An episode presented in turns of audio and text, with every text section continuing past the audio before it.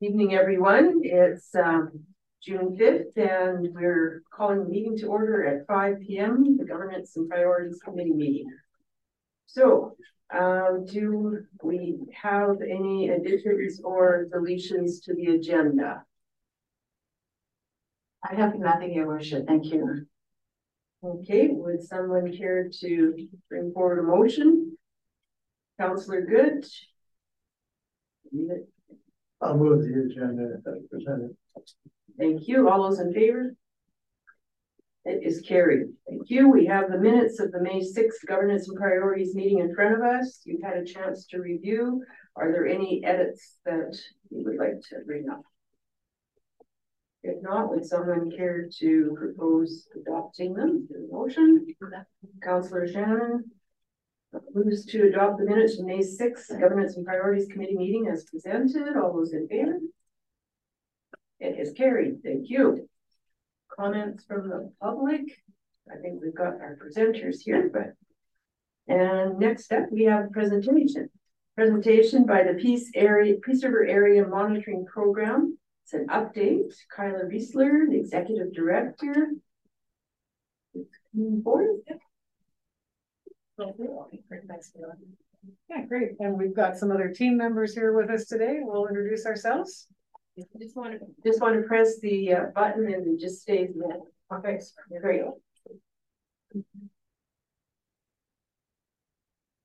Are we ready to go? Launch it? Great, thank you. My name is Carla Reeser. I'm the Executive Director for the Peace River Area Monitoring Program. I'll call it PRAMP as we go through now. We're really happy to be here tonight. With me is Mike Visaga, who is one of our technical program managers, and Eileen Korstein, who is our Education and Outreach Coordinator. So we're pleased to be here with you and to walk through what PRAMP has been doing, how we work, and what some of our current priorities are. And I have to say, it's probably timely that we're here to talk about air quality when you have been experiencing some air quality issues over the last little while. So we'll provide a little bit of information about that too, in terms of what we've seen at our air monitoring station.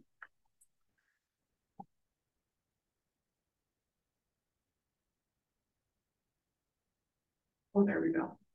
Let's go through. Just like Kayla said, thank you. There is now a 13-year history of air monitoring in the area here. And as you probably recall, it started with residents being concerned about odors and emissions. And one of the hallmarks of the way air monitoring happens in the Peace area is that it's done collaboratively with industry, community, government, Indigenous communities, all working together to understand what the issues are and to implement the monitoring program here. So that's happened since the very outset, and that continues today in the way our board is structured.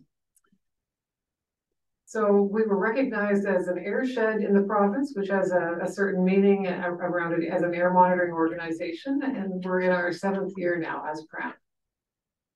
Just want to take a minute, though, to talk about how we fit in the bigger picture of air monitoring in Canada, in fact. And we start here just with the Three Creeks and what's called the Seal and Walrus and Reno boxes shown on the map. And that's where the air monitoring started, and that was the initial areas where there were some concerns. And PRAMP continues to support the expectations that are identified in the Alberta Energy Regulators Directive 84. So we continue to provide the oversight that supports that directive, or the data that supports that directive. So then after a few years, we expanded our boundaries, and now that yellow box that you see on the screen shows the current boundaries for our air monitoring program. And now we're providing more information to respond to air quality concerns in the region, and to do that education and outreach work in the region as well. We are also part of the Oil Sands Monitoring Program, which means that we contribute to environmental impact analysis for that oil sands region. So our funding comes from the Oil Sands Monitoring Program generally, or most of it does, and the data and the analysis that we do contributes to that program as well. And you get a little bigger yet. And we're part of the 10 Airsheds councils within there, sorry, 10 Airsheds that form the Airsheds Council in Alberta. And with our other Airsheds, we share technical data, we share education and outreach best practices. And we're part of that grid, if you like, of air monitoring organizations in the province. When we look at the province then, the Alberta Environment and Parks, Alberta Environment and Protected Areas website shares our PRAP data with the province as part of its suite of communities that provide air monitoring information. And we also contribute to province-wide air policy. And then finally, PRAP is part of the Federal Air Quality Management System in Canada, and our data is also assessed against the Canadian Ambient Air Quality Standards. So I just wanted to kind of position the work that we do in that bigger context. What we do matters to the community, and we serve the community, and we also are a part of something bigger too at various levels. The map here shows the 10 airsheds in the province, and PRAP is the youngest airshed, if you like.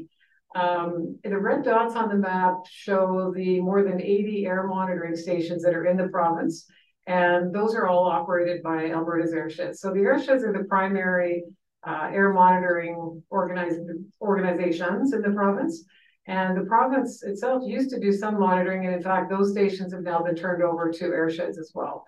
So the province does very little of its own monitoring. Some industries do some of their own monitoring, but the vast majority is done by airsheds. We are a not-for-profit society. We're currently 13 directors on our board of directors, including Councillor Shannon, who is not Councillor Shannon on our board. She represents community, and she has been a valued and really appreciated director on our board for many years now, and as part of our executive as well, and part of our communications committee. So we really appreciate her input and perspectives. We're a part-time team of staff, and as I mentioned earlier, our funding comes from the Oil Sands Monitoring Program, which is funded by the industries that are the emitters, if you like, within the Oil Sands region. We also receive an education and outreach grant from Alberta Environment Protected Areas. I'll turn it over to Mike to talk a little bit more about the technical part of our work. So this map represents our current monitoring network, and the green canola flowers represent the current locations of what we call our continuous monitoring stations. And the continuous monitoring stations really are the backbone of our monitoring program. They provide near real-time monitoring data that's available on our website shortly after the hour that it has been collected. The kind of core part of the continuous monitoring program is what we is the 986, 842, and Reno monitoring stations, which were really associated with the historical kind of context of the Three Creeks monitoring program, or the odor issues associated with those areas. But we more recently expanded to include the PRC monitoring network, which is part of the compliance monitoring network, and we've also added the portable air quality health index station, which is currently in Grimshaw. And prior to being in Grimshaw, it was located in Cadotte Lake, and we're currently undergoing a consultation process to determine where it should go next. We also through the network we employ multiple different monitoring methods. The continuous monitoring methods provide us that real-time monitoring data, but there's also other methods where we collect a sample, send it to a lab, and sometime later the results are published on our website.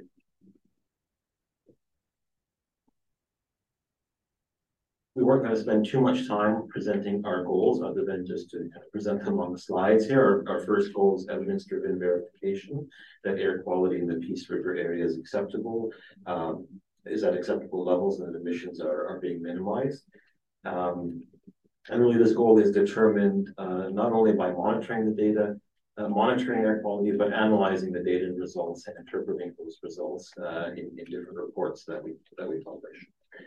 Goal 2 is that residents and stakeholders have timely access to air quality data and information in a manner that is readily understood, and we give a kind of simple example of that in this presentation. Goal 3 is that educators community groups and citizens can access resources to increase understanding of and promote healthy air quality. And goal 4 is that we're recognized as an independent not-for-profit organization and airship that is focused on continuous improvement and responsible leadership and air quality monitoring. So as Carla mentioned at the beginning of the presentation, we experienced poor air quality or high health risk air quality in this region through late May, much of late May. And this monitoring, this chart shows that what is known as the Air Quality Health Index, and similar to, say, the UV index or the pollen index, it provides a really simple, easy to understand metric of air quality for the public. It's a really simple scale of 1 to 10, 1 being low risk, 10 being high risk, and there's a color coded kind of scale that goes with that. And this is available on our website. It's available through through different apps as well on mobile devices. So it's one of our kind of key outreach tools for communicating air quality to the public is the Air Quality Health Index, as currently being done at the through the Portland monitoring station, which is in the currently great job.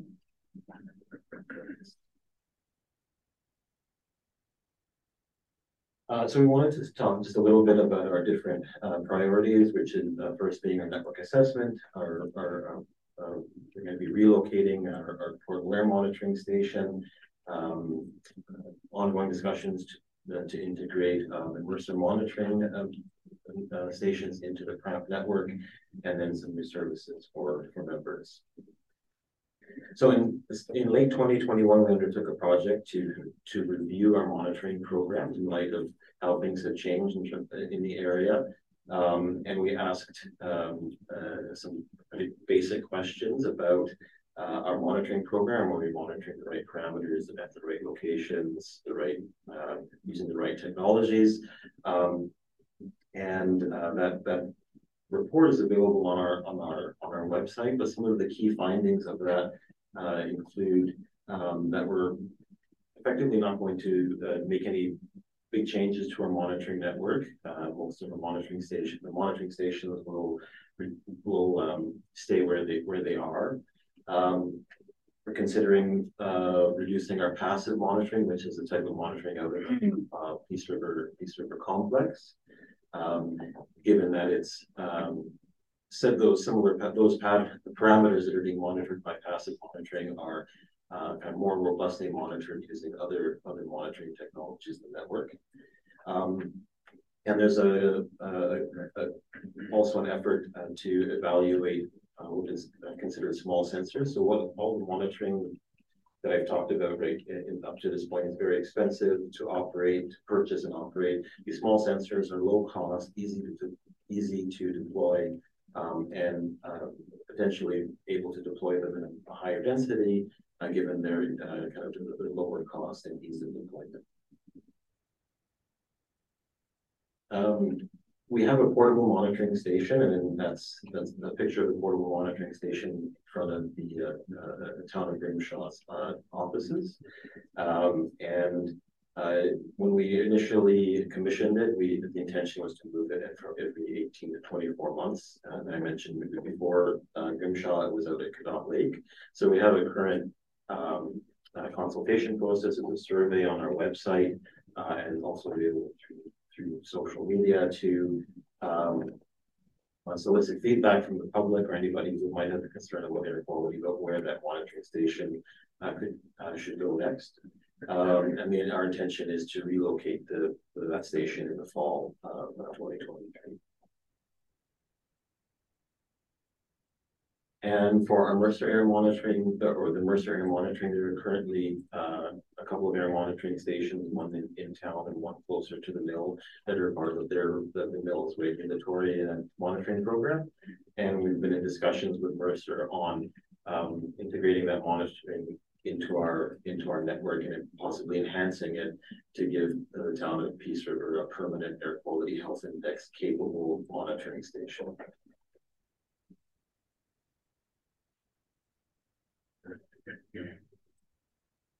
just on the last priority, just to say a little bit about what we're intending to focus on this year, is looking at some of the services that we can offer for our members in particular. We think about serving the community by inviting input from anybody on where the air quality concerns might be in terms of where we locate our stations and so on.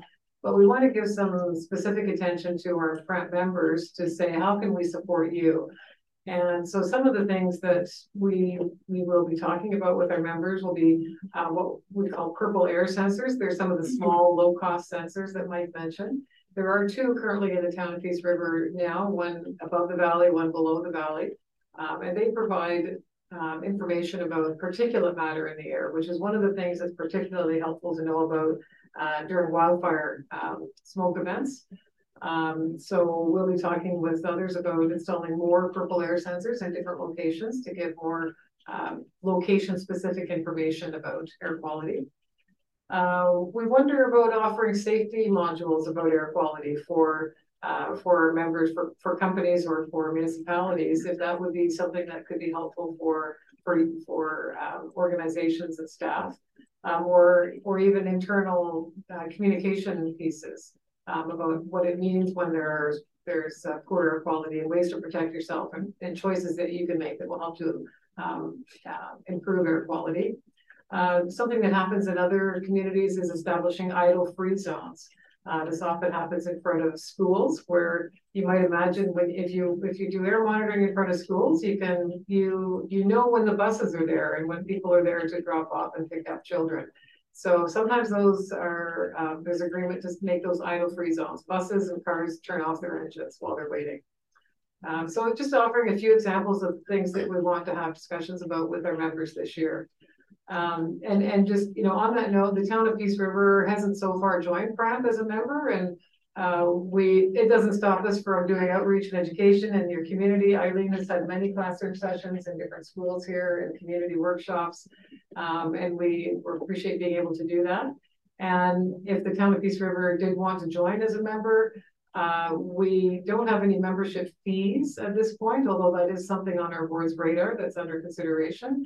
The membership just involves signing a form and saying that you'd like to be a member and be a part of the PRAP community. It would give you an opportunity to put a name forward to be a director around the board of directors table, if that were of interest, or not. That's entirely optional. So I just, you know, that's my membership plug. That's about as far as I'll go. I'm happy to take any questions about it, but we appreciate being able to work and serve in the community here. And if the town wanted to become more involved, we'd welcome that too. And that is our last slide. So we're happy to take any questions or comments that you might have. Councillors, Councillor Carr. When you collect this information, does it immediately go to a site that say I can go look it up and so on, like during the wildfires? Yeah, you might want to say more about that, Mike, in terms of where it is. Yeah, so you can go to the PRAP website, which publishes just the monitoring stations in our area. There's also the government of Alberta kind of collects and aggregates the air quality data from all of the monitoring stations in the province. And publishes the Air Quality Health Index on a map, actually, where you can see the Air Quality Health Index values. So, you know, in certain parts, in certain times in May, you would have seen kind of all of the stations on the western side of the province having poor air quality, and then when wind shifted, all of the air quality stations on the eastern side of the province showed poor air quality as that smoke was moving around. So there's a website, there's also apps, different apps that can be downloaded onto your phone as well. The government website has both the current air quality and for certain areas of the province, a forecast based off of modeling, because they don't, different meteorological patterns will cause the smoke to move to a different area, say tomorrow or the next day. To give it an indication about how you might want to plan your outdoor activities given predicted air quality. Oh. So PRAP airshed, all one word.ca is our website. I scroll down to the bottom and you'll always see the Air Quality Health Index shown there within, and it's updated every hour. Yeah. Yeah, thanks for the question. So if eventually, like when Alberta gets to the Peace, I think it's, I forget how Peace River is split up in terms of the land, the big land use planning areas. The airshed is part of that, is it not? So would all this eventually trickle into some kind of planning in that aspect of things? The do I answer? So, yeah.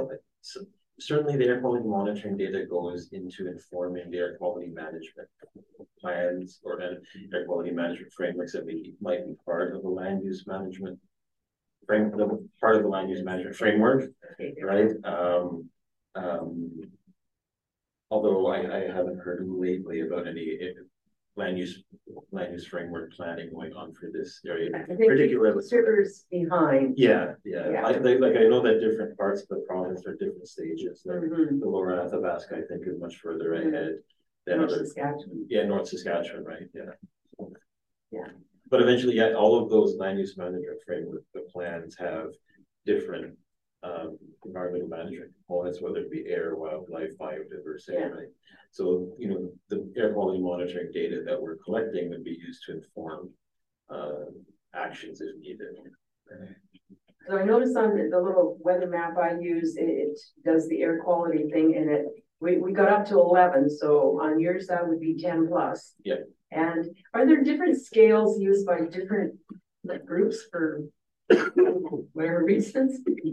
Like centimeters and British uses or something. Well, the air quality health index is something that's used right across the country. If you see the only difference you might see is that some report 10 plus or 11 plus, and some might report 15, 25. Or like it doesn't really matter, because once you get to that stage, the health message is the same. You're supposed to do everything you can to limit your exposure. And it doesn't matter if you really have any like pre-existing health conditions or not. It's kind of very much a limit your exposure, limit like reconsider rescheduling outdoor activities. Councillor, is that a question? Okay. I got a quick one. Yeah. I see you can become a scientist on your webpage, right? So we can buy these little air monitors for you guys here in town. So when I click on your map, there's a little thing on the bottom there that says become a local scientist. And then when it clicks on it, it's send you to a link to buy the little monitors. Oh. So can we tie this into the purple air sensors? Yeah. I didn't know we had a link on that. We probably sends you to the website for the purple air. Yes. Yeah. And because it can go, there's a map there as well that shows the data. Yeah. You can't buy them through us, but you can buy them through that organization. And people do set them up in their homes, outside their homes or wherever they choose to. Yeah. And we can certainly help with that. But if you wanted to host a device, you can let us know that, and we're inviting people to tell us if they would like to host one. And we can make arrangements to purchase it and to maintain it for you. Have you guys tied any health concerns directly into air quality in this area, like asthma, or? Because I've heard rumors that this area is really bad for asthma. So I'm just wondering if that any scientific data. We have not looked at what the connections are to health impacts. We consider our role to be to collect the data. And Alberta Health has done some work around the health impacts of the air quality data. It hasn't been, it's not in relation to recent data though, I guess. I'm trying to remember what the years were for that. Years ago. Yeah, it was a few years ago. Yeah, so we don't have data that says that certain conditions are, you know, better or worse here in the area, but we do provide the data to help inform those studies. Yeah. And when I said that we interpret the data and make observations about it, what we're talking about is the trends and patterns of the air quality measurements over time, not necessarily the associated health impacts that might be related to that. Not from an empirical way, anyway. Yeah. We certainly talk about, I mean, it's all about health, right? That's why we're monitoring air quality. And we have a representative from Alberta Health Services on our board, and we have regular involvement with Alberta Health representatives so that they can help us, you know, shape the messages and provide the best information about it. There'll be a radio interview coming out from CRAP about the health effects of wildfire smoke on the radio on Wednesday, which happens to be Clean Air Day. So we provide that kind of messaging, but not the empirical research. Okay, well, thank you very much. And it's always good to get an update. And like you said, especially comes to mind the weather we've been having lately. So the council at some point will talk about becoming a member, and we'll see what happens from there. Yeah. And it's an open invitation if there's anything we could provide that would be helpful in terms of information for the town about air quality. We're happy to do that. Great. Well, thank you very much for coming. Yeah.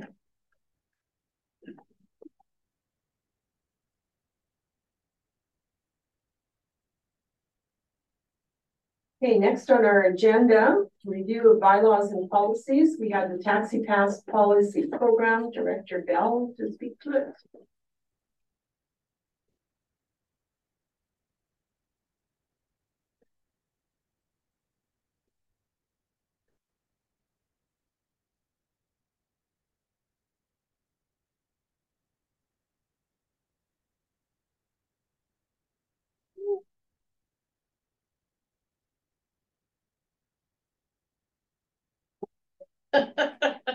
Okay, making sure I didn't mess it up.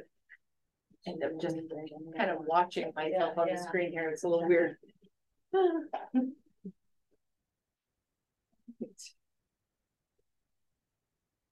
right, I have a couple of reports. I just have to find the right one.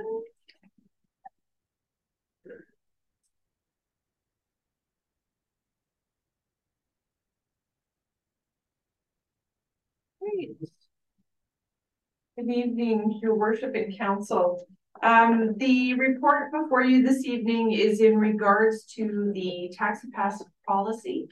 This policy was reviewed with Council the April 3rd meeting. Got extra feedback here.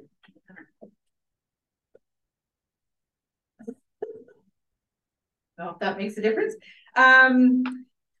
At that meeting, council, the members of council in attendance reviewed the policy, and a discussion was had on some proposed changes to the, specifically the subsidy level.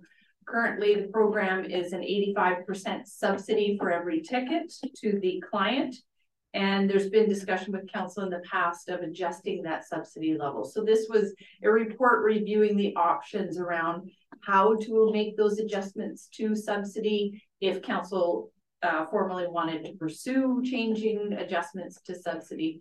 The discussion at the time was that there seemed to be consensus to make some adjustments to subsidy, but we had a motion of information.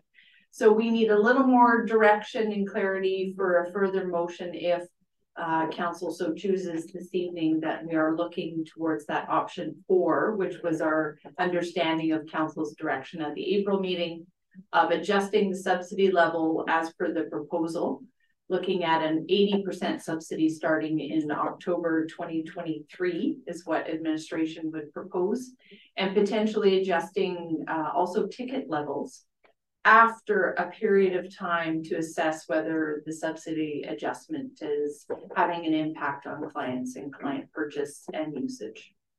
So the report is attached. The original report from April is attached for your information, and this evening administration is just looking for a motion of direction from council confirming how you'd like to proceed to make sure we're proceeding as directed.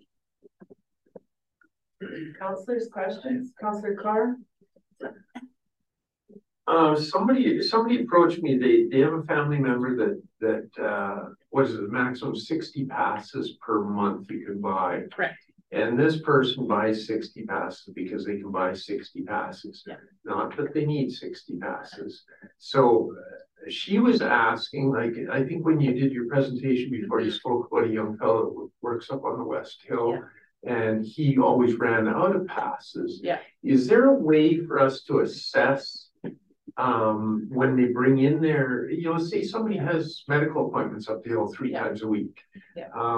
Is he going to run out of passes? Like, is there some way that we can adjust that with, you know, a little bit more documentation as to, you know, if you don't have a job, you don't need 60 passes. And I hate to generalize, but and this person brought it to me, and I thought, you know, that's a good question. So. I would have to confer with my staff on that one to see if there would be a way. Like once we enter the gray zones of people's individual choices, needs, personal habits, it gets very difficult to put regulations around how the program can be utilized. And we've actually stayed away from that for that very challenge. Because how do we regulate one person's needs and versus someone else's wants? It gets very difficult. We could take a look at it. We might flip it the other direction, and if there isn't a need, then maybe don't get as many, as opposed to giving more to someone. Maybe it's providing less. Because there was more to that as well, and I think we discussed this last time as well, where instead of using three passes and paying a toonie to go up to the West Hill, since they have a glut of them, they just give four, which is kind of wasteful. It is, and that it's a loss for the client. Yes. So we try very hard to make sure there's clients, if they need some additional supports to understanding how to use the passes efficiently, we attempt to do so in education. And then we also make sure some clients have assistance through family members or workers or other support systems. And we try to educate those support systems also to then in turn assist that individual to be more efficient with how they utilize their passes. Thank you.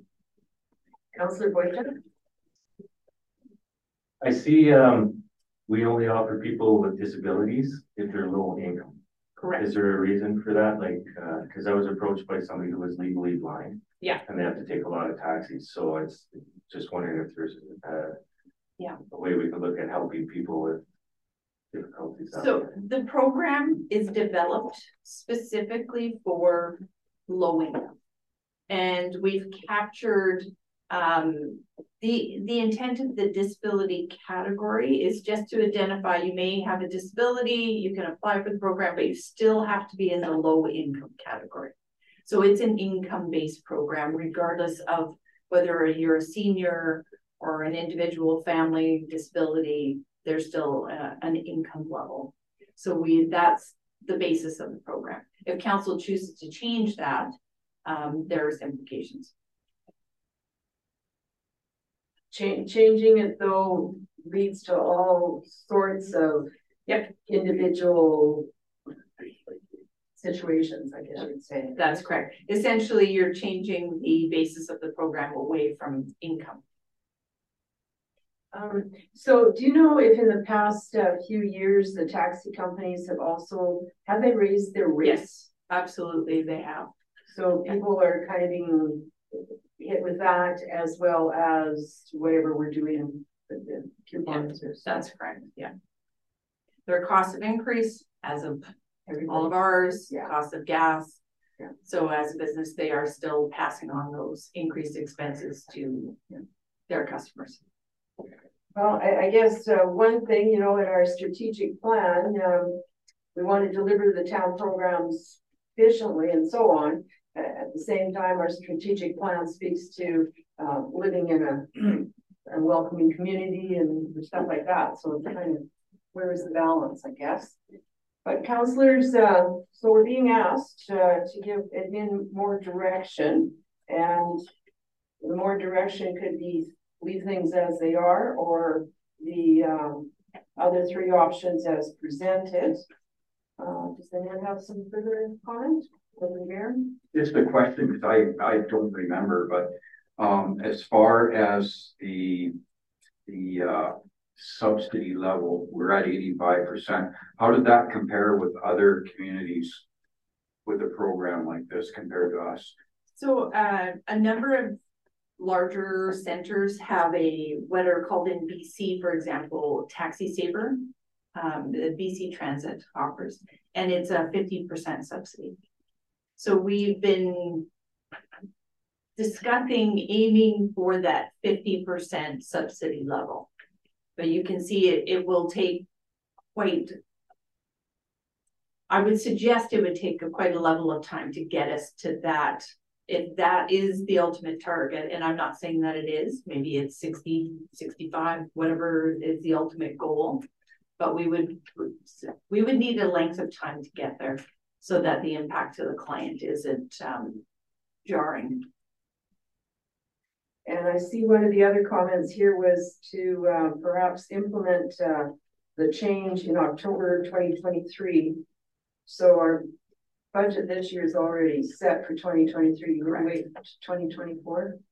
That's an option. Part of the reasoning for choosing fall before we get too cold is that if there's an adjustment to people's choices and their behaviors, they have some time when the weather is still okay, knock on wood, October is nice. Otherwise, I would suggest that we would move it to spring 2024, so March 2024, and not January 1 in the middle of winter when people really seem to rely on transportation supports.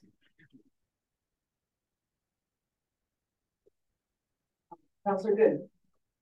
So what you're looking for, if I'm correct, is you're looking for council to confirm the already given direction.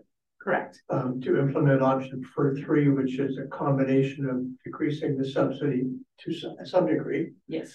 And decreasing the number of tickets and working within those parameters to meet the budget allocation. Am I correct on that? That is correct.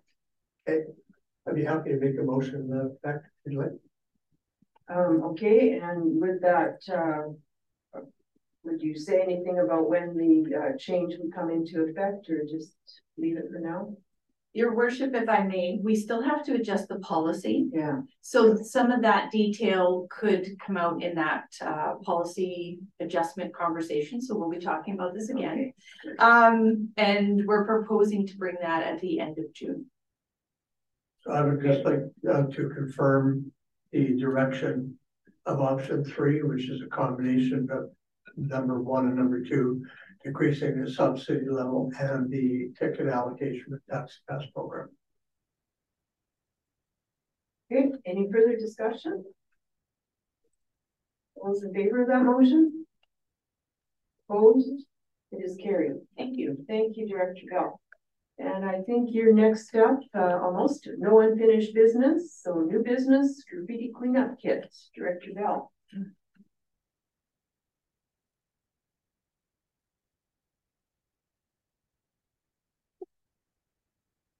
My reports, it was a pile of topics for me this evening. We wanted to bring forward to council a really lovely idea that we have resourced from a couple of other communities in Northern Alberta, specifically Edson and the city of Edmonton. We're openly being very transparent around the resourcing from other communities. It's a great idea. We're putting together graffiti kits for not just members of the business community and property owners in commercial areas, but also available to residents and residential areas. So the intent of a graffiti kit is offering to a property owner, or they don't necessarily need to be the property owner, they could be the occupant or leaseholder or whatever the case may be. Your property has been hit and tagged, as it were, with some graffiti, and to encourage the quick removal of said graffiti. The kit would be available for free. You just simply need to make application. We're just finalizing our little formal application process. Give us some photos of your offending graffiti to make proof that this has happened on your property. And we will provide to the applicant a nice little kit, including some assistant items that will provide that applicants an opportunity to quickly remove the graffiti. So the intent is to, one, encourage quick cleanup of graffiti so that doesn't sit and linger for months on end. Two, this hopefully will encourage people to address their graffiti quickly because it is free. I think those are the main, and keep our community cleaner and a little more beautiful. Sounds wonderful, more beautiful. So say that citizen X decides that they see something on a pillar on the train bridge that goes across the highway, and they decide that that should be removed. We don't own it. CN owns it. Yes. Would we provide a kit to CN? We could, and we have been in contact with CN for that very example, and so we'll have to keep prodding them. See what happens? Yeah, because on that particular case, it's in an area that the average citizen, I'm not sure how they, I don't even want to know how the graffiti was put on place, but we definitely cannot go in and clean that off because it's not our structure, and CN would be responsible for it. So they're aware, and they did respond saying that they were going to take care of it. So we'll just have to prod them along. So the one I'm talking about is up on the West Hill where the train goes across the highway.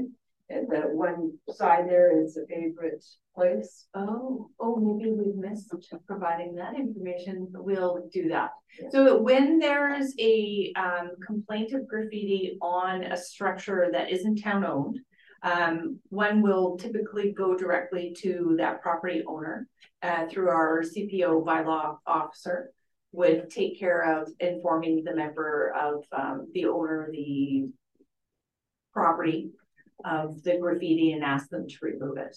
If it's town-owned property, the park staff go and address this as soon as possible. So we take care of all of the additional artwork that seems to appear in the pedestrian pathway under the new pedestrian pathway under the bridge. The town is taking on responsibility for maintenance of that area and any other town-owned structure. Good. Councillors, any? Yeah, I actually have a couple of comments.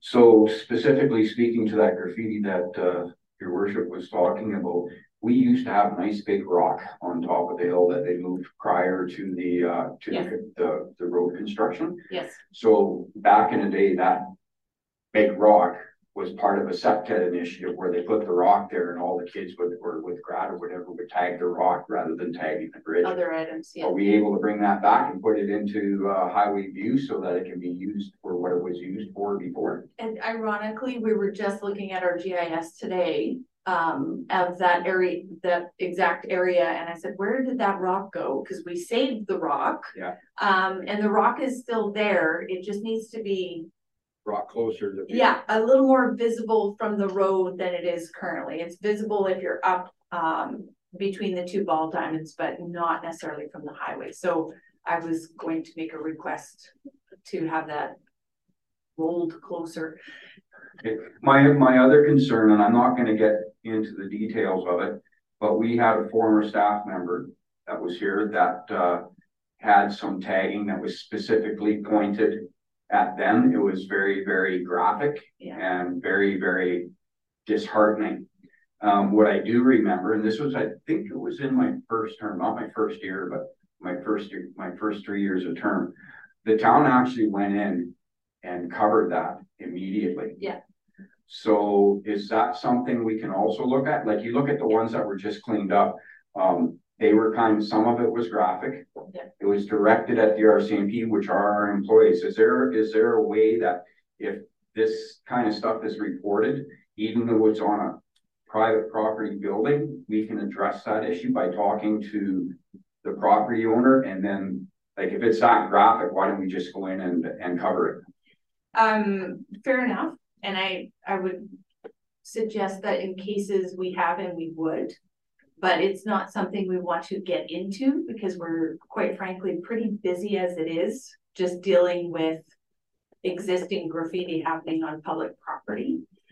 So I would suggest we would ask that our bylaw officer do a quicker turnaround, as it were, on private property and contacting that property owner, and then offering up this great little additional kit to see if they could get on it quickly. Yeah. So you're aware of the one that I'm originally talking about? It was on the backside, back corner of the sand? Oh, yes. About one of our former staff? Yes, and yes. Was, like I say, it was very, very vulgar, yeah. Very disheartening. Yeah. And that kind of stuff I never want to see again. Absolutely. Yeah. And that's why I bring up the comment, like if it's that bad, yeah. Why don't we just contact the owner? Hey, we're coming to cover this up. Yeah. And then it's possible. I'm talking specific yes. stuff, not this, yeah. Not your everyday stuff with a smiley face or yeah. whatever. I take a smiley face too from the other things that we're addressing. But is that something we can look at? We would do it on an as-need basis yeah. informally. Yeah. Okay. Thank you. Correct. Councillors, any further? Councillor Scanlon? I think we just want to be careful about. I mean, it's a good idea to get things cleaned up, but if we were to go on someone else's property, it's like, say someone gets hurt climbing on something, trying to fix, like I was noticing on the pathway when I had my biking class going under the bridge, somebody got really right up in there and got like, I'm like, I wouldn't even know how to get there. And I think we just want to be careful about discouraging people, whether it be our staff or community members or whatever, in performing some acrobatic maneuvers to try to deal with graffiti that could result in injury or yeah. And the other thing about our staff going onto private property and just doing stuff that we have to be very careful about that as well. That's correct. Yeah. Other comments, Councillor Carr?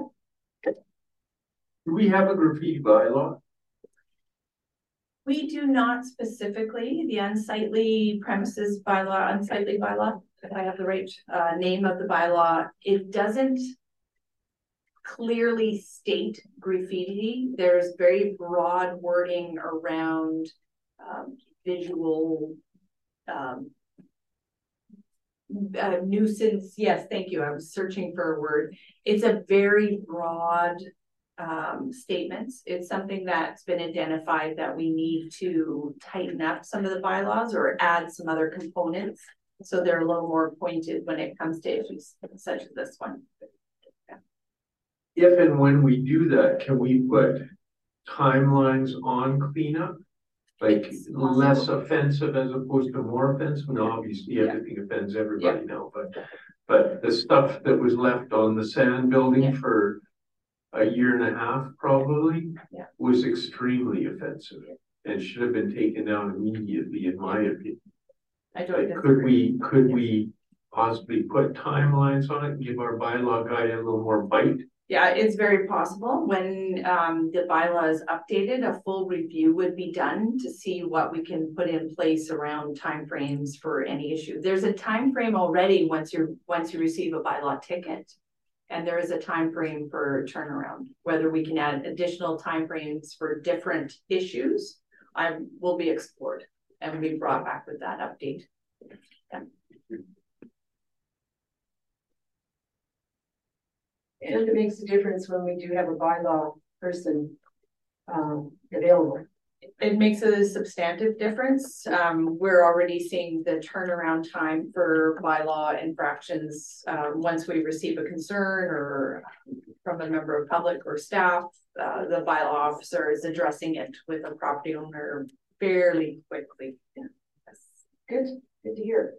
Okay, would there be any further comments, or would someone bring forth a motion to perhaps accept this for info? Deputy Mayor?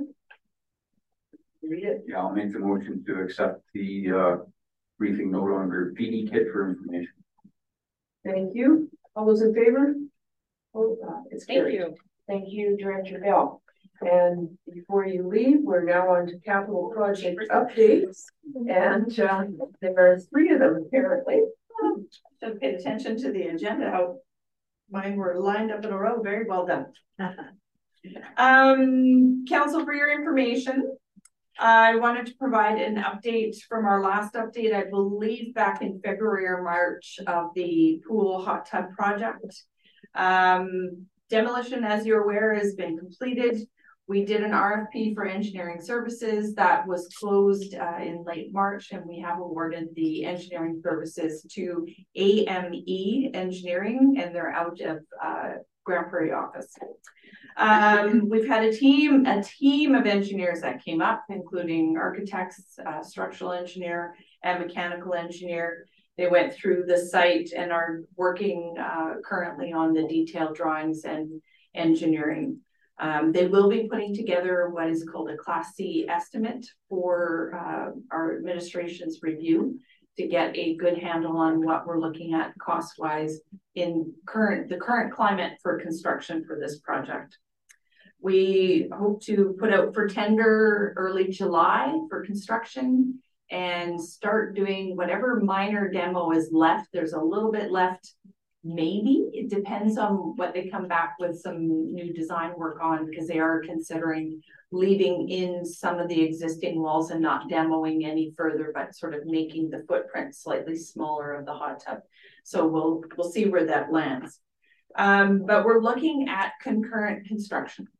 So if we do any more demolition, it would be during our shutdown period, and then construction would happen while we're operational. We'll just have the space hoarded off as we already currently have, and we're operational just with the wood walls are up. We may have to do some 1-day, 2-day, 3-day shutdowns throughout that construction, but we'll work with the contractor once we get to that point to address those needs. We are putting together, we are looking at adding, the mechanical engineer is looking at changing out the salt system for the hot tub. Some of this is coming out of our concerns around the rest of the structure and how the salt is potentially impacting the rest of the building. So we just wanted to take the opportunity to maybe do a change out. He's doing some design work on it. It's not a substantial change, and it's all in the back filtration room.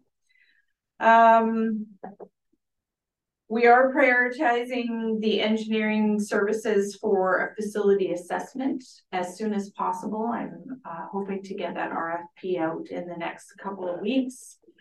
This will address an overall assessment of the building. Apparently I had this set up perfectly 2 minutes ago. Now it's buzzing, making our feedback. Looking at a structural review of the entire building, and some mechanical assessments also to inform administration and council of what we're looking at for a life cycle for this building. Now, in saying that, we've made the harder decision to pause the slide project partly, and I believe I informed council verbally at the previous update. The upper level, or the upper landing area on the second level for the slide, we're seeing popping of tiles, and there's all sorts of indicators of water infiltration, rust coming through some of the grate line.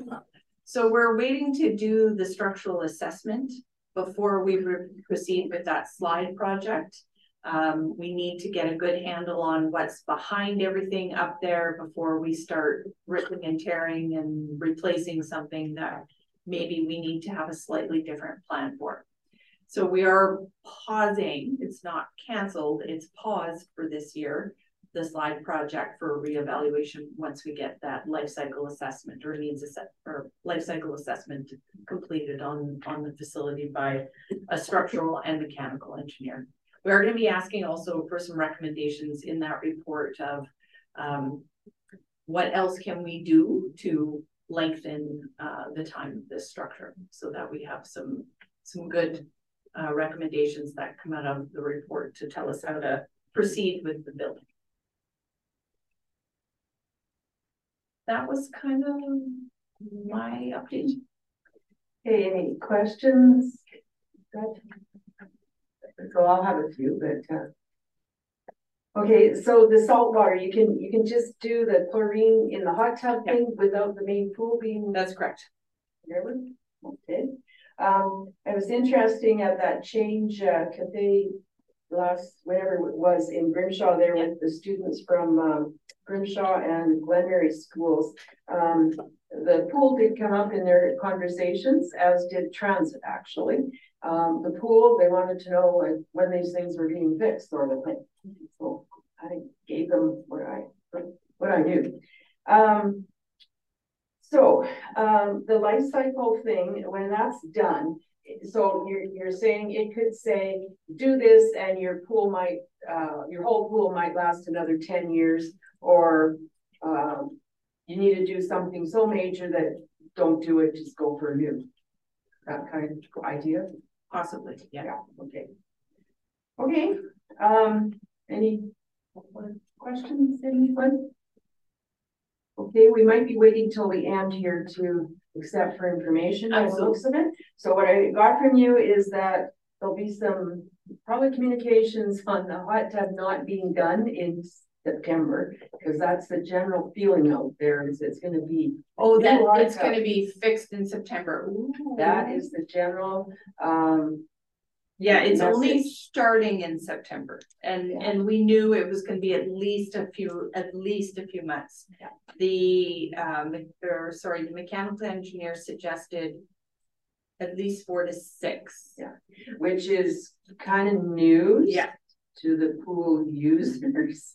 So I have communication on that one. Ourselves sort of went, okay. But this is the process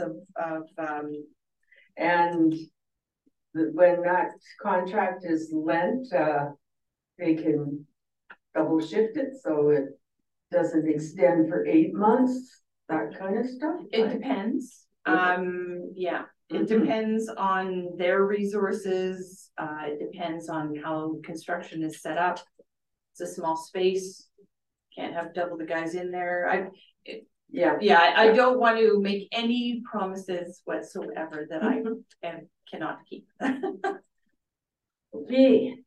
So next item up is capital update, I think, isn't it? Yeah. Oh, maybe this is CAO, or is this Miss Moody? CAO. Yes, it is, Your Worship. Okay, thank you. So for council, I'm just going to give a bit of an update on the 2023 Neighborhood Infrastructure Renewal Project. So for the audience watching, council did adopt a capital budget that included $1,940,000 for the 2023 project, and the scope of the project this year is 95th Avenue from 94th Street to 98th Street, Block 11 Lane, and then 94th Avenue to 95th Avenue. So as you're aware, project was slightly delayed because we became aware that the contract for the design of the work had expired. It was initially awarded in 2017 and had expired. So administration went back out and tendered that work out. That happened in late April. The project that for engineering services closed the proposal. We did get 4 qualified responses to that request for proposal, and the fees ranged from, there was a difference between the lowest and the highest proposal of $100,000. So the proposals were evaluated by a team, and they were then moved to the CAO for awarding, and the project was awarded to McIntosh Perry, which is a local firm here. They're very excited to take on the project, and they have they're very optimistic about moving forward with it. So then we had a little bit more of delay while we just waited for the drawings and the engineering work that had already been done moved over to the new team, which they have received that now. And they're now just reviewing all the tendering documents and the drawings and whatnot. And they anticipate that it'll go for tender on June 15th. Following that, or in addition to that, we did get some advice regarding the bylaw that was passed in March of 2021, which imposes the local improvement tax for those residents who are going to enjoy the improvements on that street. And so this year we were left with little choice but implementing that local improvement tax this year. But the project is moving forward this year, and then hopefully it should be completed before next year's property tax goes out. If the project isn't completed or substantially completed by then, we will be required to suspend the local improvement collection for until the following year, but we're all optimistic that we will have everything done and there'll be no delays. And that's further updates as we become aware, we'll provide. Questions, yeah. Councillors? Councillor Carr? Are we going to have any kind of a open house for the residents of that street? Because I know, and I don't, you know, I wasn't here when it started, but I know the last street are still very upset about some of the things. So are we going to have something just to make sure they understand what is going on and maybe get some feedback from them before we start? Yes, yes, absolutely. So when we did meet with our kickoff meeting with McIntosh Perry, we had some pretty detailed conversation about the importance of the community engagement with the residents that are affected. And when we had another conversation on Friday, we're going to be meeting with them hopefully within a week to review the tender documents. Once the tender goes out, we're going to issue notification again to the residents that it's coming, it's happening, and we're going to set a date and put the date of engagement to like a general public hearing or meeting in the tender document. So the general contractor will have an understanding, and the neighborhood residents have lots of opportunity in advance to know that that meeting's happening. Okay. So within that, like the actual residents were able to, if they wanted new sewer and water lines from the cutoff point to their house, they were able to have that as happen during this. So any price differences that might have happened, will they be taken care of? Or will they, I guess?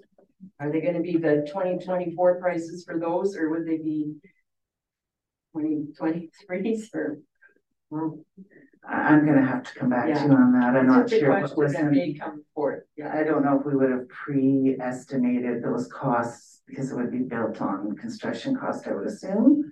But I can do some follow-up on that. Councillor Carr. I think there was some sort of a grant that they could apply for through the town, $4,000 or $4,500 or something to have their sewer line lowered as well. It seems to me that was brought up last year as well, so that may still apply as well. I'm not sure. That wasn't on the water and sewer lines where people have that the bleeder thing. It may have been. Yeah. It may have been. I don't know. I think it was. We'll do some follow up on that. Okay. So it looks like if the tender goes out June 15th. It's going out June 15th, or it's due June 15th. No, we're hoping to post it June 15th.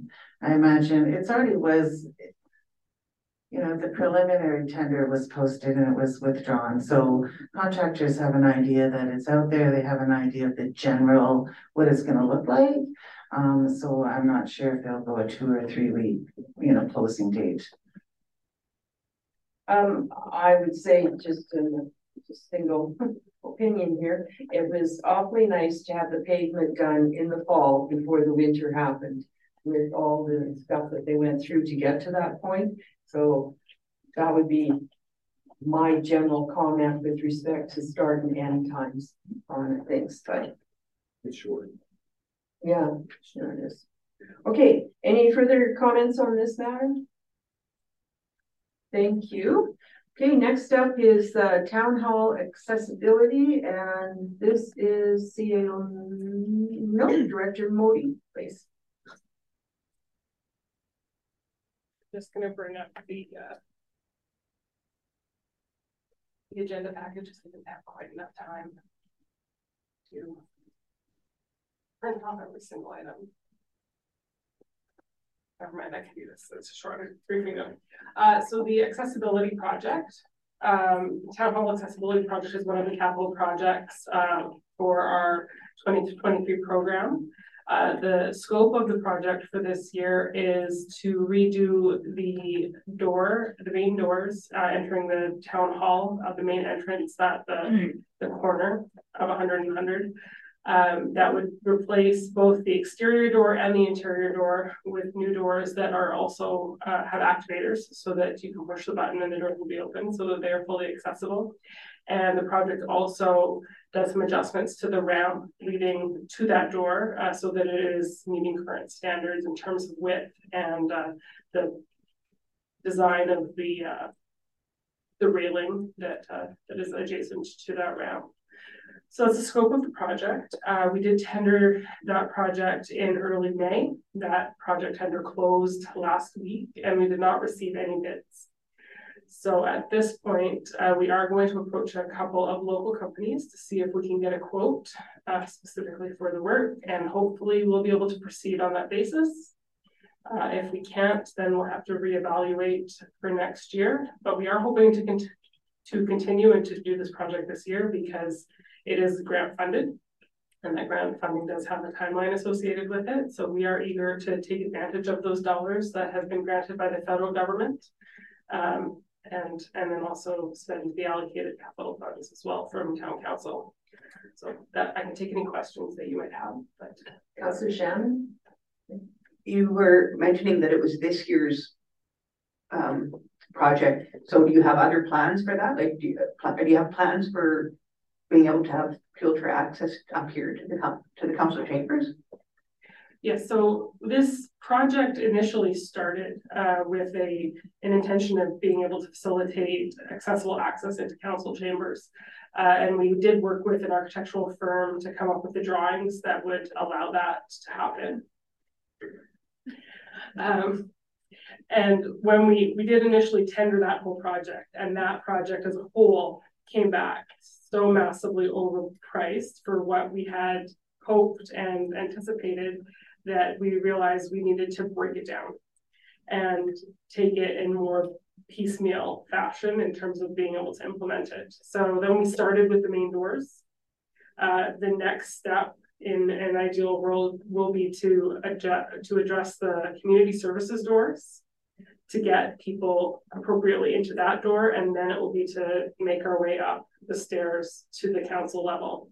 So it's a many-step process, unfortunately. Maybe we could get one of those little things that you see on TV that go up the stairs, you know, that you just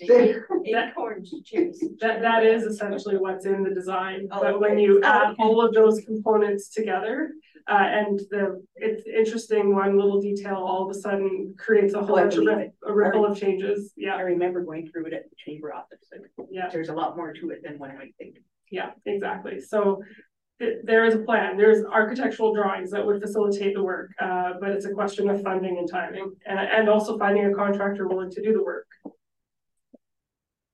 Others, Deputy Mayor?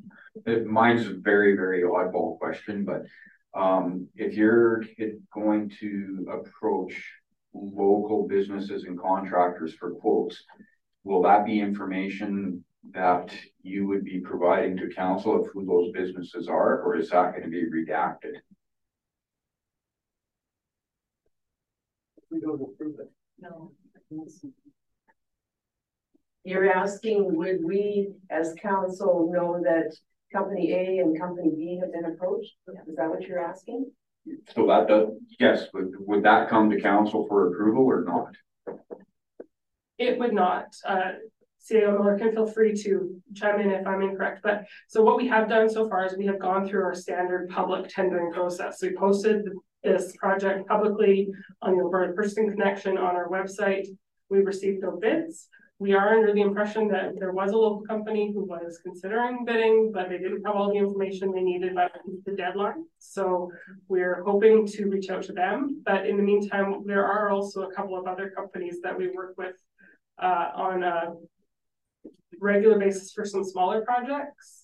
And it makes sense to try and maximize the number of quotes that we receive in hopes of getting the best price possible. So it's just the companies that we deal with on a day-to-day basis, not. Well, that totally answers my question, because if I knew who a company was, if it did come to council, what it could mean, whether I'm in the room or out of the room. So no, thank you for that answer. I think we've approved the budget and yeah. The other details. Just wanted to make sure. Okay, any further questions on this one? An elevator would be awfully nice. I agree. Okay, the next one is the asphalt overlay and concrete replacement, and Ms. Modi as well. Yes, so this is our standard annual asphalt overlay and concrete replacement program. So we put out a request for proposals that went out last week Thursday for 3 years. So the intention right now this is just the engineering. So we're looking for an engineer to spearhead this for the next 3 years, doing both our regular overlay program for asphalt, identifying and incorporating water breaks and any other patch replacements that administration and public works have identified as needing to be done for both asphalt and concrete, and then also our annual trail maintenance. Primarily the dike at this point is our primary target. So we've put out the request for engineering, and we are hoping to close that towards the end of the month and then evaluate and award that work and then move that forward. And because we're doing a 3-year program this time around, we'll be able to initiate that work earlier in the spring for years 2 and 3 so that we can get that overlay work done earlier in the season as well. So that is where it's at. In terms of the annual overlay, we have identified specific areas of town for the overlay. So we're targeting roads where the road is not in great condition, but the underlying pipe infrastructure, water and sanitary is in respectable condition, and we don't anticipate having to go in and do a neighborhood infrastructure renewal type project in the lifespan of that asphalt. So as of right now, what's in the tender or the proposal documents would be a portion of 91st Street and Lower West Peace for this year, and then moving over to the road that is just north of the EQV site for next year. Right now, the construction tool is carrying up that road pretty substantially, so we know that when the construction project is done, that road will not be very good, and that is the primary access road for the neighborhood up in that northeast corner of town. And then we'd head back down to Lower West Peace to complete the rest of 91st Street in year 3 of the program. The program also has 2 deletable items that I just highlight for council. The first is to do a trail evaluation so that we can take a more systematic approach to trail maintenance on the east dike, so that we're just asking for an evaluation of the dike system on the east side of the river, so constrained to that area. And the other deletable item is the cost towards engineering the improvement of the very far end of 91st Street and Lower West Peace. There's a small segment, a cul-de-sac at the very far south end that is still a gravel standard, doesn't have curb or asphalt.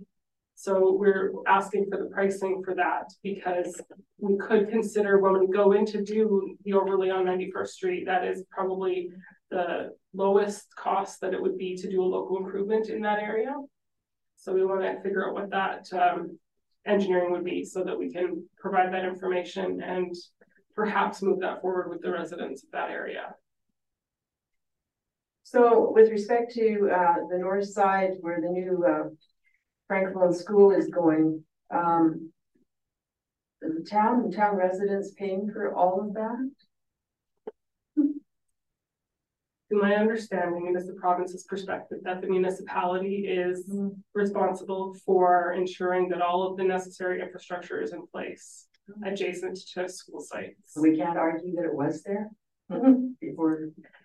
We can certainly try, and having this RFP go out doesn't preclude us from doing that, yeah, but we have identified it as a road that does need, it will need the upgrade. So these projects are all subject to a local improvement levy, no? No, our practice has been that local improvements are put in place where we are raising the level of service of a piece of infrastructure. So we're going from a gravel standard to an asphalt standard. In this case, we're maintaining the level of service. So this is just a part of our standard maintenance cycle. So that would apply to the south end of Lower West Peace, but not these overlay kind of ones.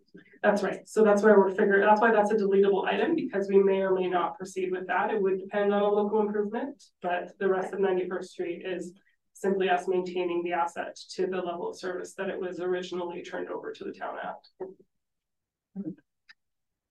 Okay. I think it's differently about that, but anyway, other questions? Yeah, two questions. So you use the word maintenance when you're talking about sidewalks and everything. So does this have anything to do with the trip hazards and the grinding program that we have on our sidewalks within town? Yes and no. That specifically was a program done through Safe Sidewalks. I don't believe that that's in this year's program, but there is concrete dollars specifically allocated to this, where we will be working on improvements to specific sites. Okay, yeah, within the sidewalk network. Yeah, because I know I reported one 3 years ago and it hasn't been dealt with yet, but I'll talk to you later about that. And my last question would be Lower West Peace boat launch, that approach that was basically destroyed by the construction. Have we talked to them or dealt with that yet? We followed up with Alberta Transportation just last week about that specific question, and I'm waiting on a response from them at this point. Any other questions, Councillor Carr? That patch in Lower West Peace, I think it's 91st Street, isn't it? Yeah. Why has that one not been patched in 3.5 years, yet the one at the bottom of the hill was patched the same year as it was dug? Can't speak exactly to all the where's and why's, but primarily because we knew that we were intending to do an overlay of that road. So we held off because we didn't want to patch an area that we were then going to go and do the road in its entirety. Yeah. Will they be asphalting where the path was asphalted on this side where the footbridge is? Are they going to be carrying the asphalt over top of that as well? Is that part of the bridge construction? Or is... That's part of Alberta Transportation's project, and we do expect it to happen this year. Okay. Other questions, further discussion? Well, thank you for getting all out in order. Would a councillor like to move that council accept the reading notes for section 8, 2A through 2D regarding the 2023 capital projects? How about Councillor Carr? Sure, I can do that. Councillor Carr will do that. All those in favor? It is carried. Thank you. Next up, we have the business grants policy development, and Ms. Modi again. All right, so before you is a draft business grant program policy. So this is following up from what started in October of 2022, when council directed staff to undertake a business grant survey to understand the business community's interests in the town developing business grants.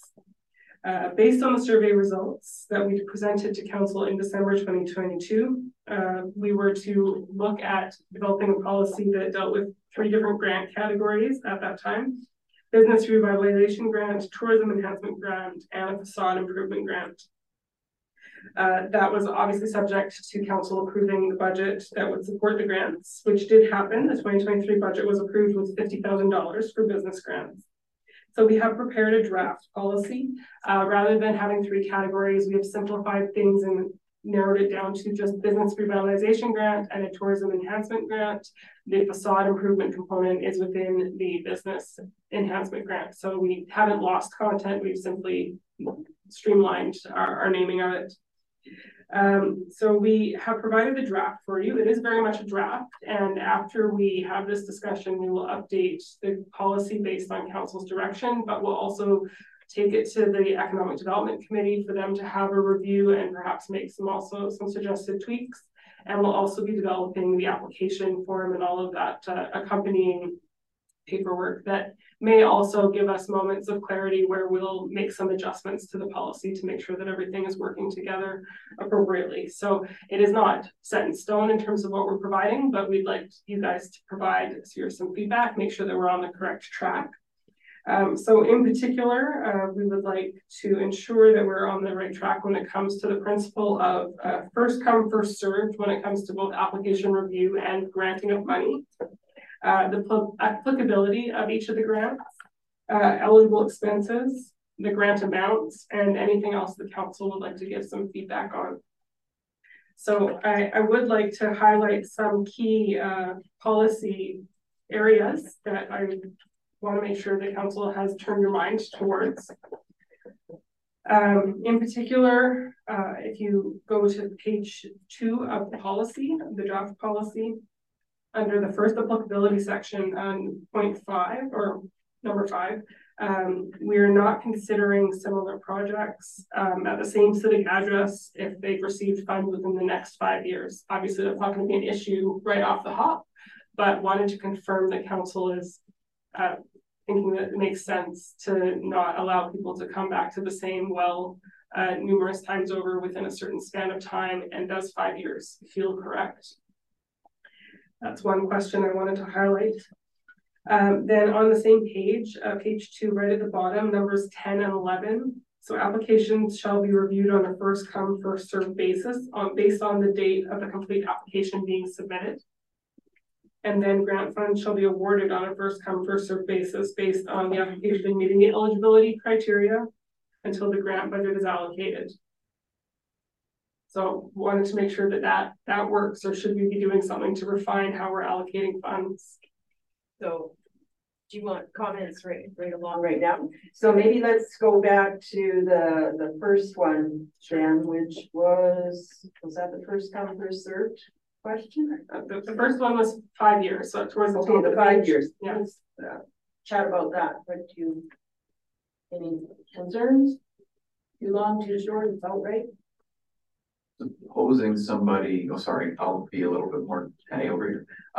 Supposing somebody was doing, like somebody did a they received the grant for a facade improvement, and then maybe something happened, that building burned down, somebody purchased it and is doing something entirely different with it, something of that regard.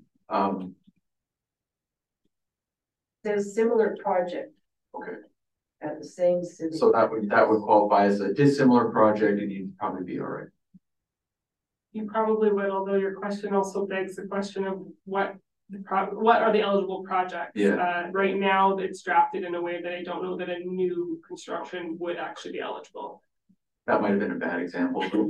The other one, I'm turning the bowling alley into a shooting range, and then the next person is turning it into a gymnastics club. Would that be not a similar project? Just. And I think it has more to do with the improvements to the building that are being made. Okay. Yeah. 5 years is fine otherwise. Yeah, I'm fine with that too. The question I have, because it's not really described in here, is this the same grant that CEO Miller and I spoke about at the downtown business crime prevention? So let's say if a business wanted to put up lighting and cameras because they're in a, I'll say, a targeted area, that they would, this is where it would qualify under that revitalization? Yes. So okay. If you get to, this jumps ahead in terms of the document, but in terms of eligible improvement expenses, we've identified aesthetics, access, safety, or okay. Security as the eligible types of improvements. Thank you. Yeah. Okay, then back to the first come, first served. How's it good? I have a bit of difficulty with the first come, first served. For my first, whoever gets in line for the tickets comes to the concert, the other person doesn't get to come to the concert. But everybody knows ahead of time when it's going to be, when the concert's going to be, when the applications are open, etc. The problem with first come, first serve, if you don't have criteria around what that means, I'll put my application in today and tell you that if you have in there, it's after a date chosen by administration. But date is 24 hours, time is 1 second, you know, and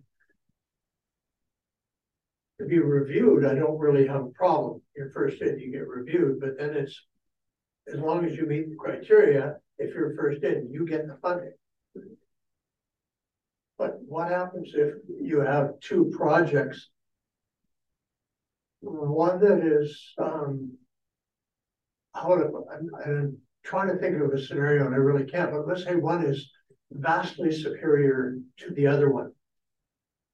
It's vastly superior, will have a greater effect on the community. You could look at it in 10 different criteria, but they both meet the criteria, and we're going to say yes to the first one, possibly precluding the second one, which could have a higher return for the community.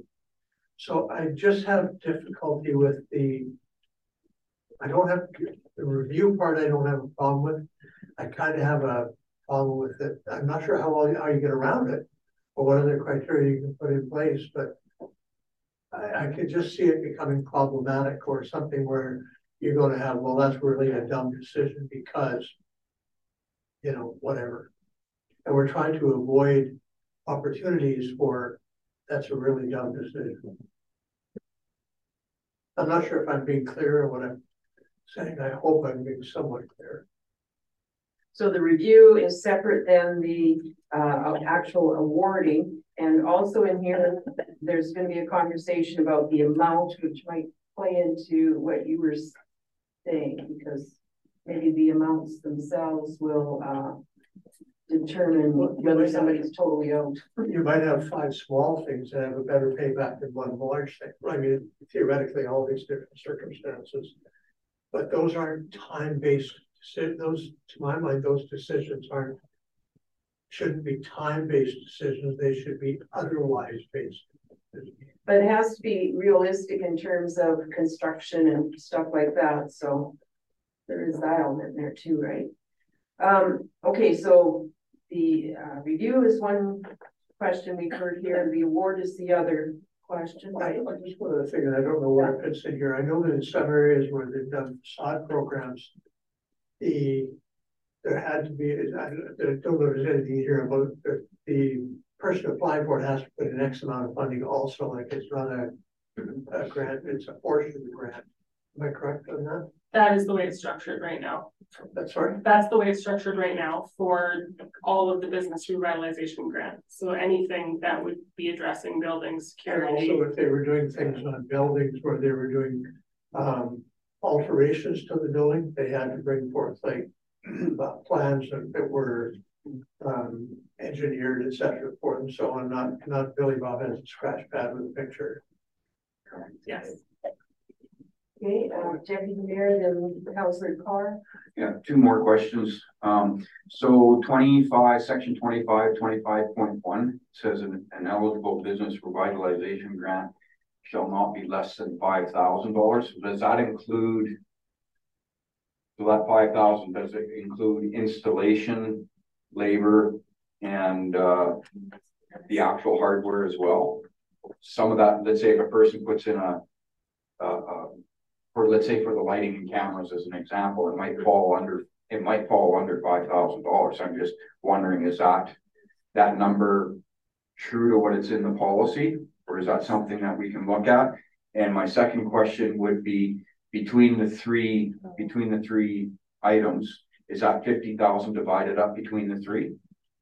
So there's so much for business, there's so much for facade, and there's so much for tourism. So right now, the amount is definitely one of the things I'm wanting to make sure that council is on board in terms of costs. Sorry, what was the second question? Just had a moment. 25.2 by one. So the intention is that we are trying to encourage investment and make sure other people are bringing money to the table as well. We're facilitating. So the threshold amount, the intention is to try and ensure that the projects are sufficient enough in scope that we're really gaining something in terms of the investment that's being made to the property. And I think also trying to realistically, every single application that we process and grant, we have to go through a process, an administrative process. So by establishing a threshold, we're also going to limit the number of grants that we're going to give out, because we're not giving out $500 grants, we're giving out $5,000 grants, and that's going to eat through the budget more quickly, which also limits the administrative effort that is required. So we want to make sure that we do it well, but we also want to make sure that it's within our capacity. So that's part of the idea around the threshold. And I feel like I'm not addressing at all the second question you asked. Can you, is it possible for you to repeat it, Councilor Ford? Yeah, so the $50,000 in the budget, we listed three different areas of application. Is that $50,000 being divided up equally between the three areas? So there's so much for this, there's so much for revitalization, there's so much for tourism. And the answer is right now, not at all. It's, it is $50,000, and based on the principle of first come, first served, it depends on which applications come forward in what order. Okay.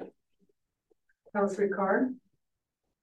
It said it was a shared cost. The way it's written up is a shared cost. Is it a 50-50 shared cost, or what is it? So right now, this is on the top of page 4 of the policy.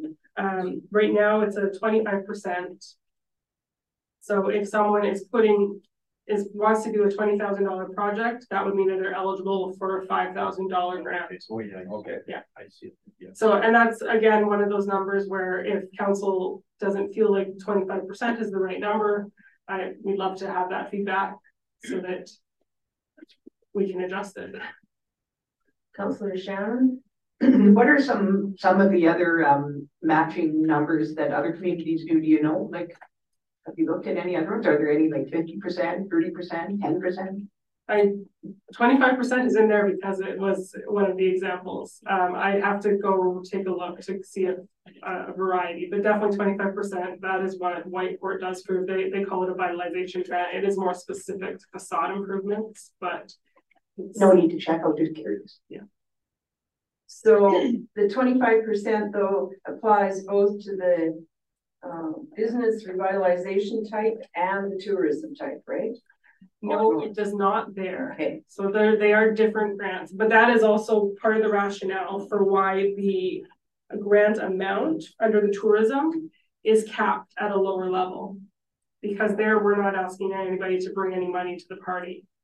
So it's tourism is a grant, the business is a helpful cause, but not all of it. But not, we're not doing 100%. But we're also, I mean, tourism, $2,000 will get you a little bit, $5,000 will get you a little bit further, but $5,000 is the maximum grant with the way the project or the policy is written today. Okay, I noticed, we're jumping here a bit, but 28 talks about the construction process and that all projects approved for the business revitalization grant must be completed within a maximum of 6 months for completion from the time of approval of notification. So if somebody gets approved in November, they're expected to have everything done by May. That kind of the way? Yes, it would be. That being said, there is the next policy right underneath it on the next page. Does give us the flexibility to provide a little bit more time, some of which could certainly be because the weather prohibited that that project from going forward in that time span. Okay, and this applies to any business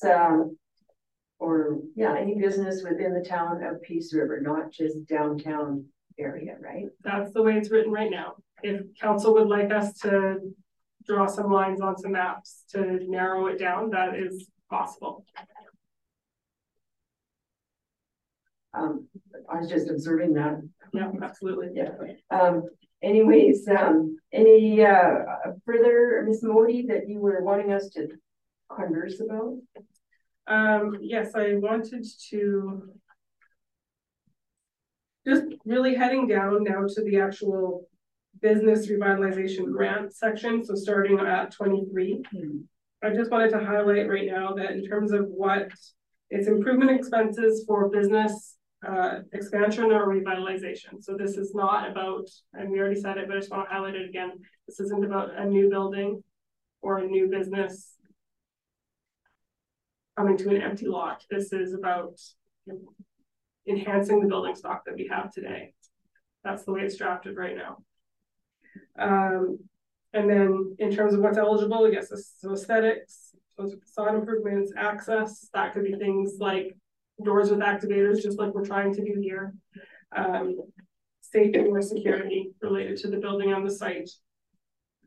We've talked about the amount, so $5,000 to $25,000. So if somebody comes in with a big project, if we have the first two that we approve, that could mean that we're granting two businesses $25,000, and that is the program for the year. But we're also asking them to bring $150,000 worth of improvements to there as well. So I got skin in the game. Yeah, exactly. They do have skin in the game as well, and more than we do. We are facilitating, but they are still putting a lot up as well. So, and that has pros and cons. Obviously, only a few projects, significantly less onerous on administrative burden, so we can work on other priorities. So there are pros and cons to that. So that was kind of the things I really wanted to highlight for. So maybe, Ms. Moni, on that $25,000 amount, any thoughts on that one? So like she says, it could be two businesses, $25,000, done deal. Hopefully got their applications in first off. Somebody gets $25,000 and the next one comes in at $5,000. It means there's only so much money left in the budget for whatever. So, yeah. I was going to say, one of the things that gives me comfort in what you brought to us is this is our first sort of foray into this area. The next policy, 3 years, 5 years from now, could change, modify, depending on what we see and what's coming. But I think this is a real step in the right direction of a community partnering with its business thing. It's not just all on you. We're here to do what we can. We can't give everything to everybody that we'd like to, but we can give this, and that's what we're doing. So I'm really comfortable with what you've done here and the work you put into it. So I want to thank you for that. Let's do it. I'm looking forward to it. So I've got a question on 8.5 versus number 15. So 8.5, the town reserves the right to determine the applicant participation in the business grant program on a case-by-case basis. So the town is doing that, but are the applications going to the town or are they going to the Economic Development Committee? Because then on 15, completed applications shall be submitted to the Economic Development Committee for review and final approval or rejection. So fair, and as I said, it's a draft, and yeah. There were some moments where I was pulling my hair out trying to make sure everything was consistent, and I feel like that's a good flag. The intention is Economic Development Committee, which I guess is another thing I would like to make sure council is very aware of, that we'll be bringing these to the EDC for their decision ultimately. If it's first come, first served, the decision will really be, do we have all the necessary information? Is this eligible under the grant? Are the expenses that they're proposing applicable? And if those things are, the answers are yes, then the grant, it would proceed. But it is the EDC making those determinations, and that's not coming forward to council. So I would like to make sure council is kosher with that particular direction. So in number 8, like 8.3, work commenced prior to town approval. The town approval is really the committee approval on behalf of town council, is kind of the way it's to be read. And so 8.10, the committee may impose conditions it thinks appropriate for the granting of funds. I don't know, what scenario would that be, 8.10? To be honest, I don't have a specific scenario in mind. Some of this language is just based on other examples of other policies, providing us with a bit of flexibility for the unforeseen circumstance, so that we've granted ourselves the authority to make sure that if we know there's a circumstance where something isn't quite right, we still have an out to say no, at this moment, no, for this good reason. Yeah. I guess what I would like to see in maybe the municipal control aspect is a little more clarity as to if it's the committee that's actually in charge of the approval or not approval, you know, that's fine sort of thing, but say it, because if I read town there, I'm thinking, well, town council must be looking at this, doing something. Sorry, CAO. I think it would be easy to resolve that by just putting under 15 in brackets on behalf of the town, even. Yeah, so you'll have to go back to municipal control and figure out a few things there too, maybe. Because anyway, Council good. She's getting that. I think our municipal control is setting the policy, and I'm 100% fine with the Economic Development Committee being the kind of the control or the people who are going to assess projects, because one, they're dealing with it on a day-to-day basis on the business end, and so I'm really comfortable with that. And the other thing is those decisions that are made by that committee, and they are again not based on anything that. Same reason I don't like. I've really always been against any organization where the final say on bids and stuff like that comes to council, is because then they become political and not objective. And the one thing about having the Economic Development Committee is that's been a group that was approved by council. We've recognized the people who are parts of it, like a library board. They bring their people to us. That's where we have our chance to say what we think. So I'm really comfortable with that, and I think it's a better policy to have the Economic Development Committee as the control, and our control is how we design the process. Yeah, my question is actually for Councillor Shannon, and that is, how many people are on the EDC committee? Seven, right? Okay, yeah, because my concern is there is business members from the town that are on that EDC. So what if they apply for the grant? Are they would be exempt in any decisions? Yes. If they're on that EDC board, I would assume. Exempt from decisions or exempt from applying? No, exempt from the decision, because they would, it'd be pecuniary interest to that business owner and being on the board. I did have another comment about 33 application requirements, 33.1.3, detailed cost estimates. A minimum of 2 quotes from 2 separate and third-party vendors or contractors must be provided for any capital costs. So does that mean you couldn't do your own work? Like if you were the person? I think in this case, so this is under the Tourism Enhancement Grant. Yes. So the way I see this, perhaps capital items, yeah, let's hope that someone will apply to do some sort of kayaking business on the river, and the capital items would be the kayaks themselves. Gotcha. Yeah. Yep. Okay, thank you. But any further comment, Councillor Boycha? Yeah, I love this thing here, but I do have some concerns with the first come, first serve. You know, but it is there quite a bit of interest in this? And what happens? What are we going to do if we don't spend all the money? Are we going to roll that over and it's going to be 30, you know, an extra money, or are we just going to cap it at 50 grand every year? And if we only spend 10 every year, how are we going to work those things? So in terms of interest, we have spoken to some building owners who are aware and are looking forward to it. I don't know what that's going to translate to in terms of applications.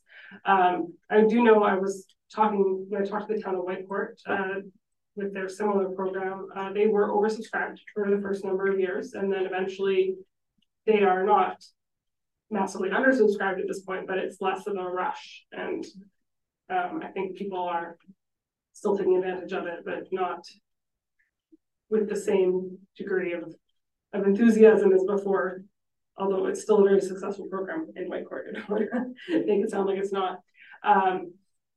But in terms of what happens with the extra budget, I would assume that we would do what we normally do with any budget that's not expended, which is that it gets rolled into our reserves. Yeah. And Yes. So it starts at zero and would be another 50,000 the next year. Okay. Yeah. And so that the minimum a project's going to be is $40,000, right? Because if they're they have to match 20,000. 20? Okay, sorry, yeah. Okay, that was taken there. Okay, so 20,000. Any other comments at this point? So you want to review the process? This will then go to the Economic Development Committee with our comments, or they start their own and then you put them together? Well, I don't know that there have been a lot of significant changes to the direction. Based on this conversation, I guess we'll definitely talk to the EDC about first come, first serve, and if it's not that, then what, in terms of how we would evaluate them. But beyond that, I think we'll tweak it, bring it to the Economic Development Committee, also work on the processes that surround it, because I think that will lend itself to probably tweaking some of the language as well. And then we bring that back to council, and if we've gotten it correct, then it would be for council ready to approve. And then we can proceed to setting up that intake date and start advertising that so that the business community is aware. I do want to highlight before I go, because we haven't really talked as much about the tourism enhancement grant, so I just wanted to turn council's attention in particular to what applies here. So any individual or business located within a town that is developing a new tourism-based product or experience, or expanding or improving an existing tourism-based product or experience. So we're still talking about people doing something new and different. It's not about maintaining current offerings that are already within the town. And yes, there is no matching here, but the grant amounts are less. So we're not asking them to bring, they don't have financial skin in the game per se. They're not required to, but it's not, we're not granting as much money. I just wanted to make sure council was very clear on that. I can take any other questions, or otherwise I'm going to pass forward. When was the opening date on this, and how were you planning to communicate this to all the business property owners? Because some of them do not live in town, right? So somebody may, how are we going to communicate that to somebody who maybe lives in Texas that may want to take advantage of redoing their building? Right. We don't have a date set yet because we need to work this through. My goal would be to take this, well, EDC is, I believe, next week, Thursday. Oh, okay, Thursday. So the goal would be to bring it to them then, and then after we finalize and bring it back to council. So ideally, probably be the second council meeting of this month would be what we're aiming for, to bring it back. And then once it's official, then we've set a date. We want to give a bit of time. We do want to contact those property owners as well. So that would probably, we haven't really talked about if we're going to do a mailout. We've definitely been working with the chamber and advertising through our local social media channels, but we may want to try and target some of the building owners that we know are not local as well. And is it going to be first come, first serve until it's gone? Yes. Okay. Or until the end of the year and that budget gets rolled in. So if I don't get an application in when you first open it up, that kind of project, and there's still money left on. Okay. Yes. Okay, anything further on this one? Okay, would someone be prepared to put forth a motion? Deputy Mayor? Yeah, I'll put a motion on the floor to accept the report for information. And is that what you're looking for? Well, or there it is. Yeah. A little more direction.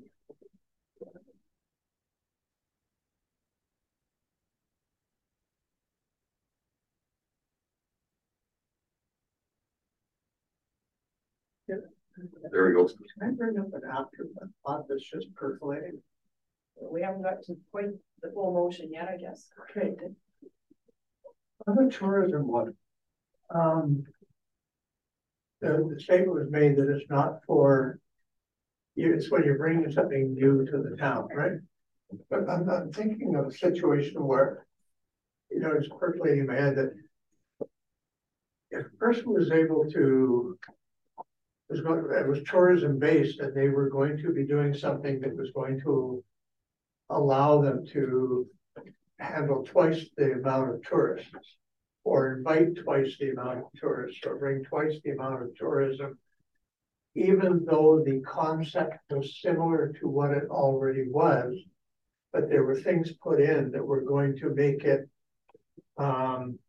bigger, better, faster, you know, the whole 9 yards. Why would we say no to that?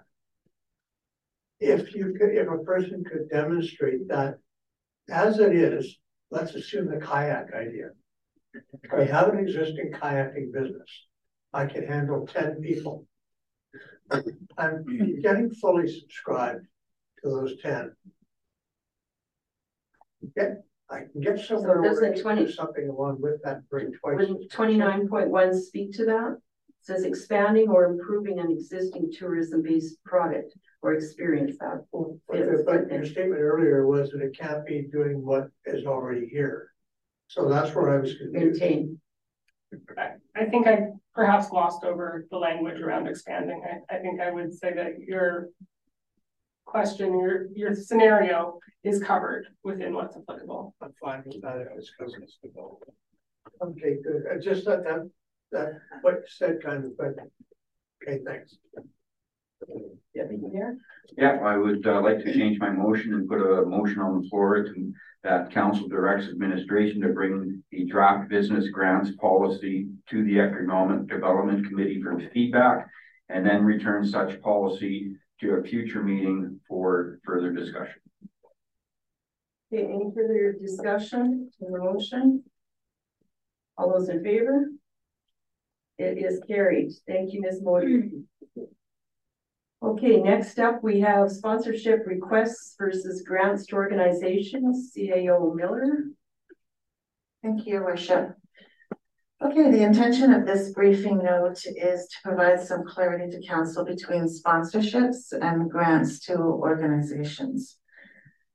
So sponsorships are funds that are managed by administration, are typically budgeted within the communications function and are specifically in that function under advertising. So sponsorships are usually a bit larger scale. They often will be labeled packages like platinum, gold, silver, bronze, so different levels of sponsorship based on the commitment, financial commitment.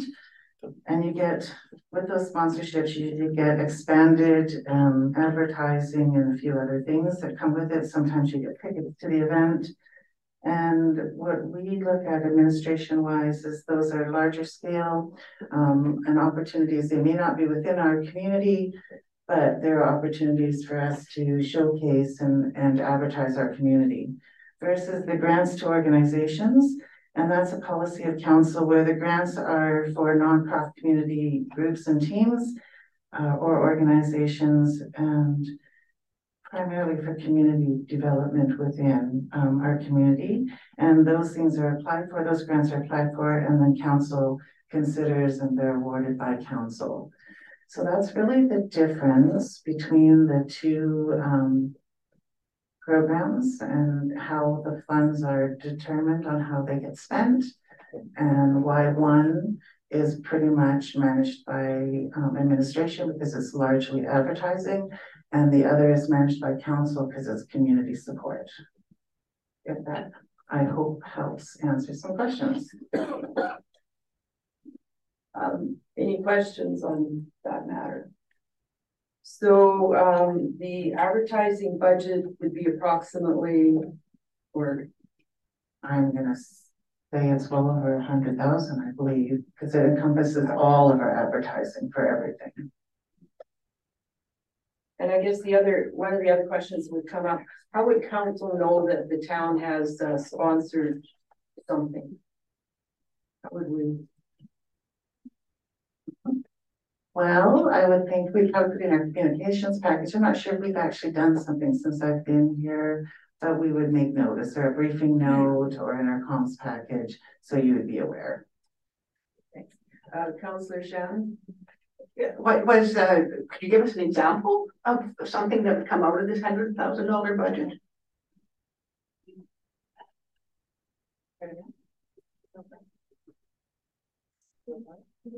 Oh, I'm sorry. So sponsorship, even we did silent auction items. So there was something for the ski hills. Recent event was put on a silent auction table.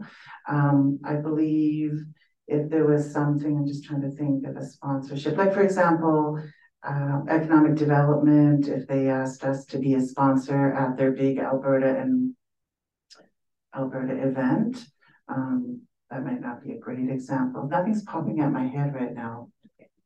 When it's gold, silver, and bronze kind of events. Pond hockey? Yes, that would be. But I believe that we did that one. We did do some of that through sponsorship, and then we did some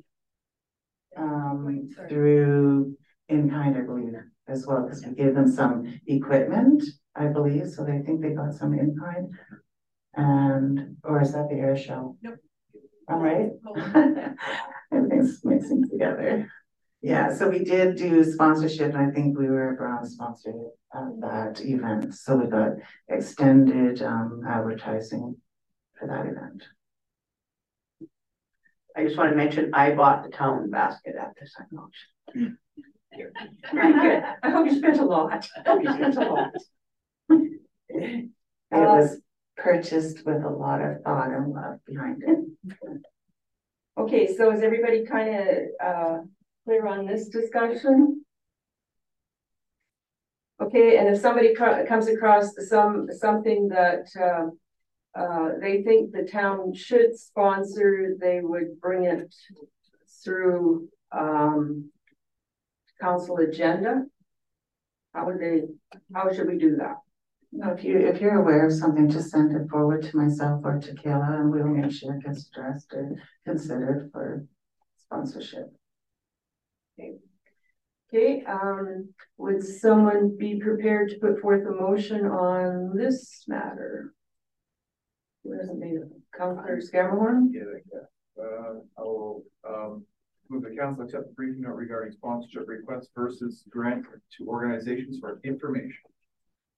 Thank you. All those in favor of that motion? It is carried. Next item is enabling motion against CA O'Million. Thank you, Your Worship. So as council's aware, I'm working on revising and bringing forward a new remuneration policy for consideration. And as I'm working on it, I did do a deep dive into our current policy, and I realized that we've been bringing forward quite a few enabling motions that really are not necessary, because the current policy, implies that certain types of events, such as graduation ceremonies, or when the mayor gets invited to give some greetings at a particular event, those are just covered under the policy. And so we realized we're spending quite a bit of time, preparing requests for a decision for enabling motions and then putting them on the agenda and council discussing them. So the intention was, unless there's significant opposition from council, whenever we have a greetings invitation or something that would be deemed to be standard mayoral duties or such, that we're not going to bring an enabling motion forward anymore. And so unless it's something odd and unusual. And then naturally, currently, anything under 5.6 does require an enabling motion, and those will continue to come forward. So anything for conferences, seminars, courses, etc. But when it's just, can you please come and have the mayor give some greetings because it's graduation or it's a special ceremony, we weren't planning on bringing this forward. Thank you. Any discussion, Deputy Mayor? So my understanding is you're looking for a motion just to accept this report for information. And as far as business moving forward, nothing will change until the new policy for remuneration comes out end of June, end of July. Accepting this for information, and that is my intention not to bring enabling motions forward for things such as the mayor attending a graduation ceremony or giving greetings to an event, which is standard. So those kinds of events are normal duties for council, and it really shouldn't require an enabling motion. To be quite frank, this is the first place that I've been engaged in that I've seen such things come forward. And from day one, I'm like, why are we bringing forward a motion for the mayor to attend greetings at the local Christmas concert or whatever? It makes no sense. And it is administrative time and it's council's time. So that's what I was bringing forward. It's my intention not to bring those forward unless there's objection. Well, no disagreement, but I would like to see this come forward in the new remuneration policy. And when is that policy coming forward? End of June, end of July? I do have till the end of July, but I'm going to do my best. Okay, so we're only talking two timesheets. So why make a change midstream when you're going to bring it forward here in 2 months anyway? So, Deputy Mayor, you're saying continue to bring enabling motions like that forward until such time as the new policy comes forward, where everything can get debated properly at that time when we see the whole policy. Because you look at the next agenda item, it's we're talking about the same policy again. My thoughts. Okay, Councillor Shannon. I agree. It seems to be a lot of rule changing mid-game here. You know, if we're going to be having this, you're right, two timesheets. I mean, I don't see the point of changing it now when that's going to come forward. I would say keep on with the enabling motions as they go, as we are doing now, until, because that policy will solve a lot of our problems, such as enabling motions. But like changing it mid-game before we. That's just my point. That's it. Okay, thank you, Councillor Good. I think if I understand correctly, the policy exists. The one that's brought to us, it exists. It's not being followed, and so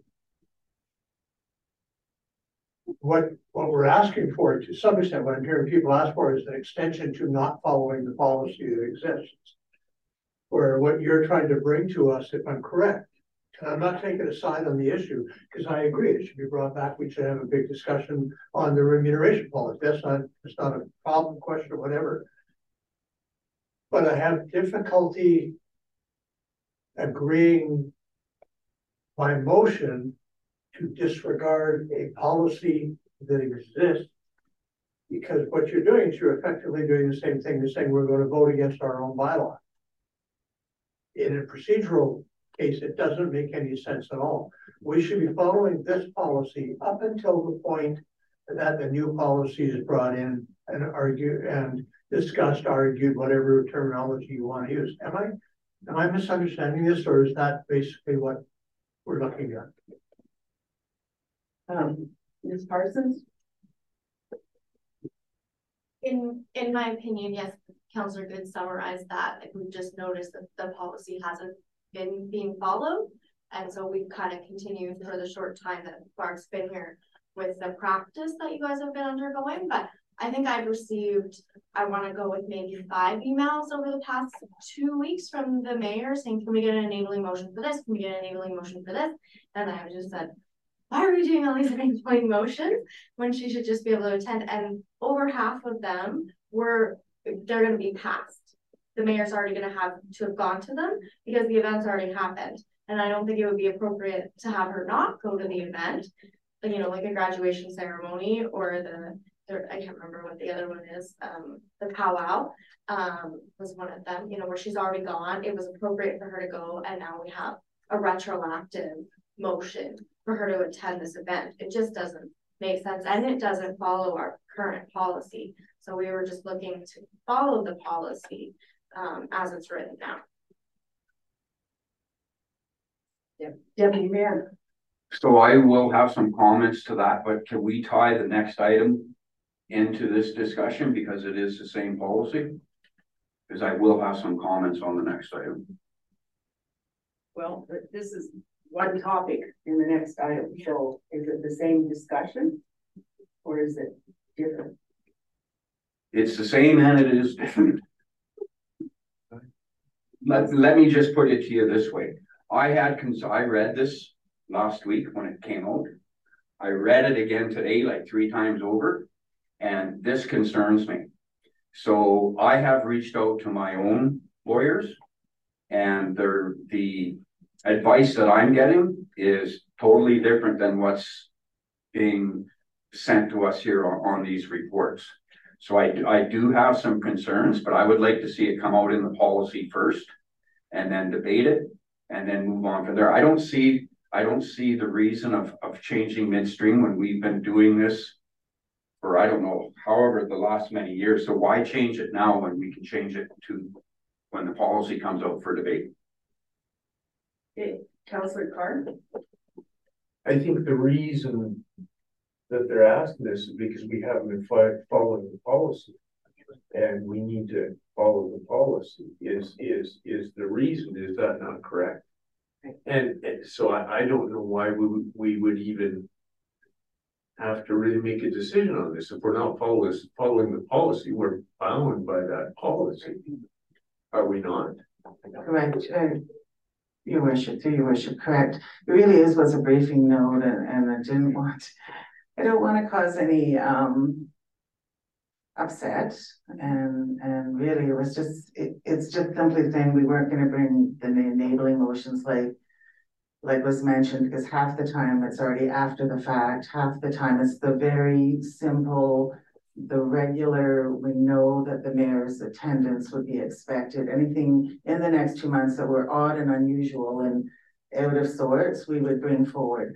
But again, we'd like to follow the policy, but I don't want to cause any more anxiety and upset over something such as simple. And so if that's going to be the case, we will continue moving forward. But we were simply trying to follow the policy, simplify things, make best practice.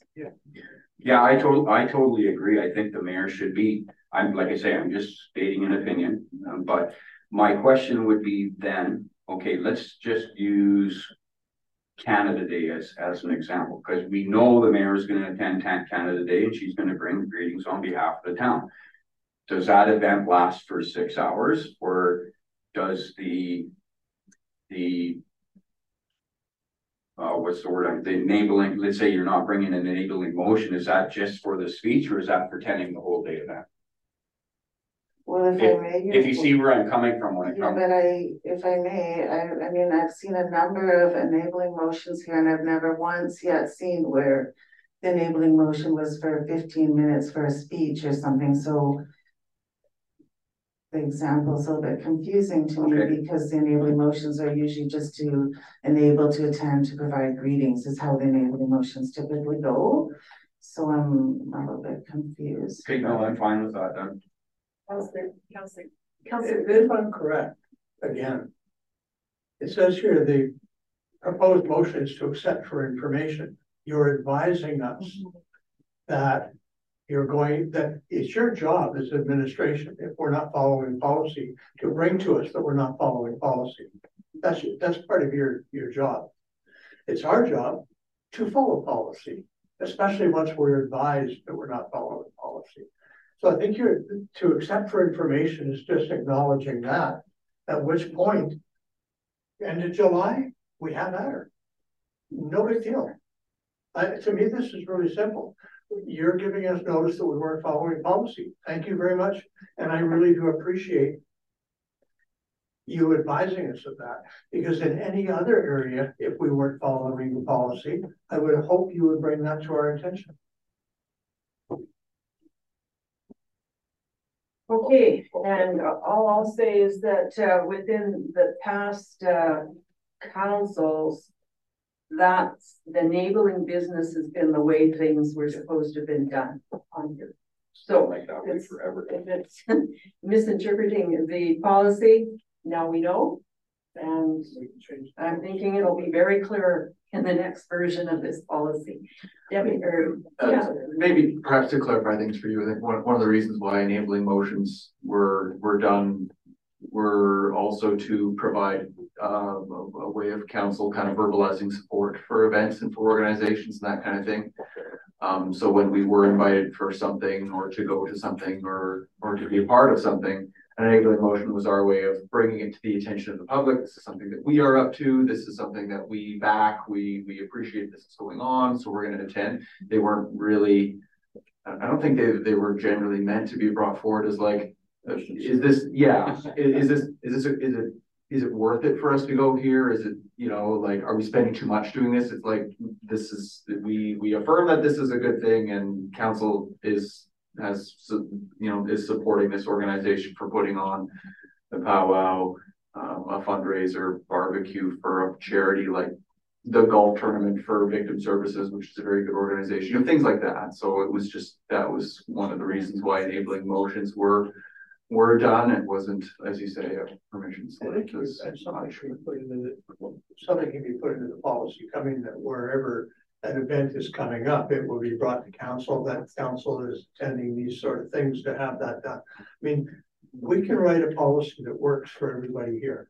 I mean, that's hopefully what we're looking for doing, is putting together a remuneration policy, etc., covering what all the items in here, that everybody walks away at the end of the day and says, "Yep, yeah, I'm good with that. Let's go forward." Okay, Deputy Mayor, one last comment. Well, I kind of agree with the discussion around the table, so I'll put a motion on the floor that council accept the briefing note regarding enabling motions for information. Okay, thank you. Any further discussion? All those in favor? We're really looking forward to this policy revision, maybe me most of all. But the next one, we have council timesheets, and again, CAO Miller. Thank you, Your Worship. So, as outlined in the briefing note, we recently really identified that there's been some inconsistencies in the way that councillors are completing their timesheets, specifically relating to charging or not charging for attending events. Some members of council have chosen to put the time or make note that they've attended an event on their timesheet, but are marking it no charge. So naturally, administration, we discourage that practice as it goes against council remuneration policy number P1166-A for anybody who's online and listening, and does not appropriately reflect the cost of Peace River's elected officials conducting town business when engaging in that practice. So since the practice is an exemption to the policy, approval of the timesheets is deferred to the mayor as per Article 5.7 of the policy. And so then subsequent to the mayor's review, there was up to the mayor to ensure compliance. The timesheets has been changed and the payment was authorized for payment, or attending an event was authorized for payment. And by doing so, it raised some questions amongst yourselves with some of the councillors. So the questions were raised, and it prompted administration to seek legal advice on this subject. And the questions I would pose forward were, one, does the mayor have the authority to amend timesheets to include the excluded charges without the councillor's signature? Number two, what section of the policy says that the councillor is to be reimbursed for those events? And number three, if the councillor still doesn't want to charge for the event, what is their options? So we did contact Reynolds Smith Richards and Farmer, who, for those of you who are unaware, they are one of the top municipal legal firms in the province, one of a couple. And the response we received back from legal, as stated within the briefing, says that the mayor does have the authority to amend an expense claim to the extent that the mayor finds it was not in accordance with the policy. In essence, the mayor did not approve the exception to the policy, as that power is given to her in section 5.7. Under the second question, what section of the policy says they're supposed to be reimbursed? The response was, the policy is worded in a way that compensation must be paid to members of council for attending events that are captured under and within section 5.1. And then finally, it was recommended that if council, should a councillor not want to be compensated for an event that's listed under the policy, then it's in the councillor's power to donate the money back to the town. The town can give a charitable donation receipt, and then the council is whole, the councillor is whole, and the town is whole. And again, as mentioned, I'm working to revise a new policy, which I hope will satisfy all of council and, you know, ease some of these anxieties and concerns. But that is the legal opinion at this point in time, and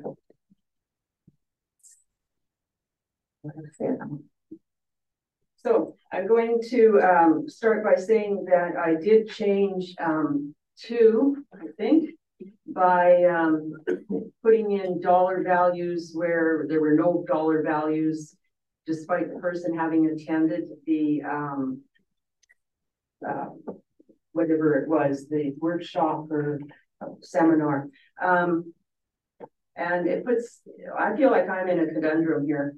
On one side, I'm supposed to be following the policy, as we've just had a big discussion. Apparently, we're not all following that one. So I feel I have to follow the policy. And I think we had a discussion in earlier this year, and I thought it was, concluded at that point in time that if people put things on their expense claim, then they were going to be paid for them, and especially if they were enabled to attend those things, then they should be paid for them. However, apparently we're still not in total agreement. So, discussion, councillors. Councillor Shannon. Okay, that was my timesheet. That's the topic of this point. So I've been advised just to read a prepared statement. So the timesheet in question was mine regarding an event that lasted for 7 hours. While the nature of the event leaned more towards being social rather than strictly business related, I felt compelled on principle not to charge the taxpaying residents of Peace River the rate of $42 an hour for this particular occasion. In good conscience and considering the public servant aspect of my role, I could not justify claiming the time for an event of this nature. Regrettably, Mayor Manzer, without a courtesy call or prior discussion, decided to tamper with my signed timesheet, proceeded to compensate me for the time spent at the event. I had clearly indicated on the timesheet that there is no charge, and my wishes were disregarded. So what of the many other timesheets that are already been submitted by myself and other councillors? Are we going to be prepared to go back and change every single one of them? The rules keep changing intermittently. The policy in place regarding the matter used to be very, very vague. I want to point out the letter from the lawyer that that COO Miller got. In our review, the mayor has the authority to amend. Well, the people I spoke to had the exact same wording. In our view, we think it's wrong because the policy is so vague that this can be interpreted many ways. So it can be interpreted like that, or in their opinion, and that was two lawyers, one employment lawyer, it could also be interpreted from my point of view because it says clearly in our view. It's not saying he's right or wrong, it's saying in his view, that's what he's seen. And in my view and my advisor's view, we're saying something different on this policy that is very vague. So I'll continue, allowing for various interpretations. I firmly believe that we are fully compliant by making individual decisions on what we deem appropriate to charge and to accept. As stewards of the taxpayer's dollar, we should have the freedom to exercise that choice. I would like to emphasize that this is not the first instance where a councillor has opted not to accept payment for an event. However, this matter only became problematic when we voted to put our timesheets online. It appears that the perceived rules changed following that decision. Those who wish to charge for their time have every right to do so, but it is equally important that those of us who hold a different perspective should not be penalized for making an alternative choice. I want to be crystal clear in stating that I am not suggesting that we are not supposed to be fairly compensated for our time when engaging in activities that warrant it. However, I also believe it's essential to exercise discretion and align with our actions and values that we hold. I also have advice from the lawyers who disagreed with the decision made by Mayor Mann in altering my timesheets. Mayor Mann, I'm sorry, Mayor Mann, sir. Sorry. It seems counterproductive for me to escalate this issue further by involving additional legal professionals, which I'm entitled to do, and recurring additional expenses for our town. We have more pressing issues to spend our time on than this, and our town does not have a lot of money. In closing, I am willing to accept this letter outlining the decision because I don't want to have this escalate. However, until a new remuneration policy is passed, I will continue to complete my timesheets in accordance with my conscience. I hope that we can come to a resolution that respects both the concerns of the individual council members and the best interests of the taxpayers we serve. Thank you. That's all I have to say this time. Any other discussion?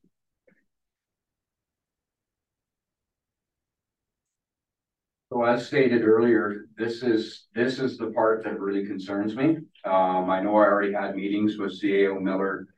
When was it? Last fall, or a little while ago. Anyway, this is the reason why I reached out to my lawyers today, because I do have a concern with it, and one of the concerns I have is on 4.2, and it reads, for all members of council, monthly remuneration shall include payment for the following, and it lists 4.2.1, 0.2, 0.3, 0.4, 0.5. So that's all based on interpretation. So the other thing that I'm going to mention is nowhere in this policy does it say that I have to submit a certain hours on a timesheet for a certain event. Being enabled or having enabling motion allows me to charge the time if I choose to do so. Other councillors may, some councillors may not, but those are the recommendations coming from my legal counsel. And just for clarification, with this, with the letter that you shared with us, CAO Miller, is this just the interpretation of the town's legal counsel, or did you reach out to anybody else?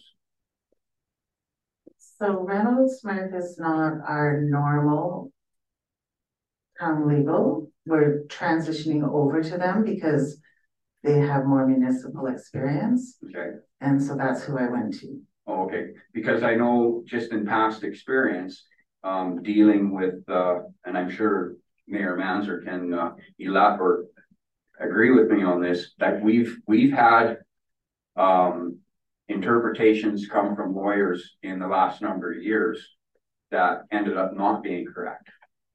So I will take this report with a very, very grain of salt, but I will follow my legal counsel's advice on this particular matter. Well, this is conundrum. We've got supposedly 2 months for this new policy to come into effect. I think our 7 sets of eyes will be reading this very, very carefully and trying not to have any misinterpretations possible, which I would also suggest the next round of people looking at it will look at it with their eyes. So one council passed this policy at one point in time, thought it covered the details the way it should have been. We obviously around this present table think differently. So the only thing I can suggest is let's get through to the end of July, 2 more timesheets, and hopefully there's nothing to go to, so we don't have anything to put on them. That would be very nice. However, that's not going to be the way it is. So I don't know what to suggest. I think I'm obliged basically to put down time because one councillor goes, the next one doesn't, general public doesn't know why they're different. I don't know. So quite frankly, I'm at a loss. We've got legal opinions galore starting to fly around, which is not a good place to be in either. And because, as Mr. Ford also mentioned, one legal opinion can disagree with another legal opinion, and neither one of them or both of them can be right depending upon some nuance. So, you know, so unless somebody's got a suggestion here. No, just one further comment. Like, I do understand putting something on your timesheet and donating it back, or donating it to let's say a not-for-profit group and getting a tax receipt. For my opinion, that defeats the purpose. You're still taking money from the taxpayers to pay for an event that you shouldn't be. Well, in my case, I don't think I should be charging for it, and I do have one of those events coming up. So, okay, anything further?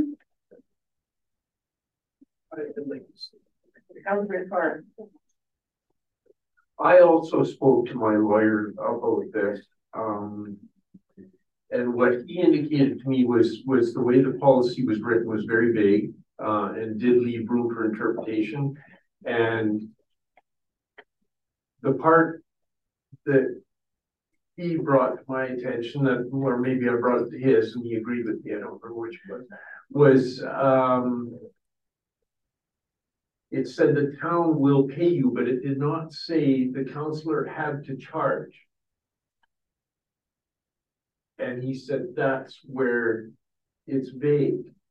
So he directed me to go with the direction my conscience directed me. He said, either side is right. And I've never cared what anybody charges, as long as you are following the policy. But the policy is vague and does leave that open. And as a result of it, I'm really hoping Barb comes through, CEO Miller comes back with something very clear and very fair that everybody can agree to, with their conscience being clear, essentially, because that's what's directing me at this point. Well, and you know, we also have a form in front of us which provides some direction, good or bad. Mm-hmm. So that'll be part of it, I'm thinking. Mm-hmm. So anyways, I think we're kind of just going to have to leave this matter, and I'm hoping somebody can bring forward a motion to accept the briefing note for information. Councillor Good? Comment or yes, no comment, just I'll accept the briefing note and comments for information. Okay. Thank you. Any further discussion? All those in favor? Opposed? It is carried. Thank you. Okay, now we're at reports, and we have Community Services Board minutes of April 26th, and I believe Councillor Carr attended that meeting. So anything that you'd like to report on from that meeting? In my mind, the highlight of the meeting was the senior services coordinator's report. I was very impressed with how much she covers, and what I've told does a very nice job of it. It was fairly short that night, if I remember, but I know we talked about the weed bylaw in town, and the museum did a little bit of a presentation on articles that they will be removing from their inventory. But other than that, there really wasn't much to it other than reports. Always reports. Thank you. Yeah, that committee has lots of reports. Any questions of Councilman Park? Would someone be prepared to put forth a motion to accept that report? Deputy Mayor? Sure. Okay, all those in favor? It is carried. Then we have the information, council information was council communication package, first one of May 19th. And anybody come up with anyone within that they want to comment on? Okay, then we have the May 26th one. Anyone want to comment on that one? Okay, then would someone move that council accept items 10-1 for information? Councillor Carr, all those in favor? Great, it is carried. Key communication items. All councillors, what would you think of from this meeting? Well, I think the business okay,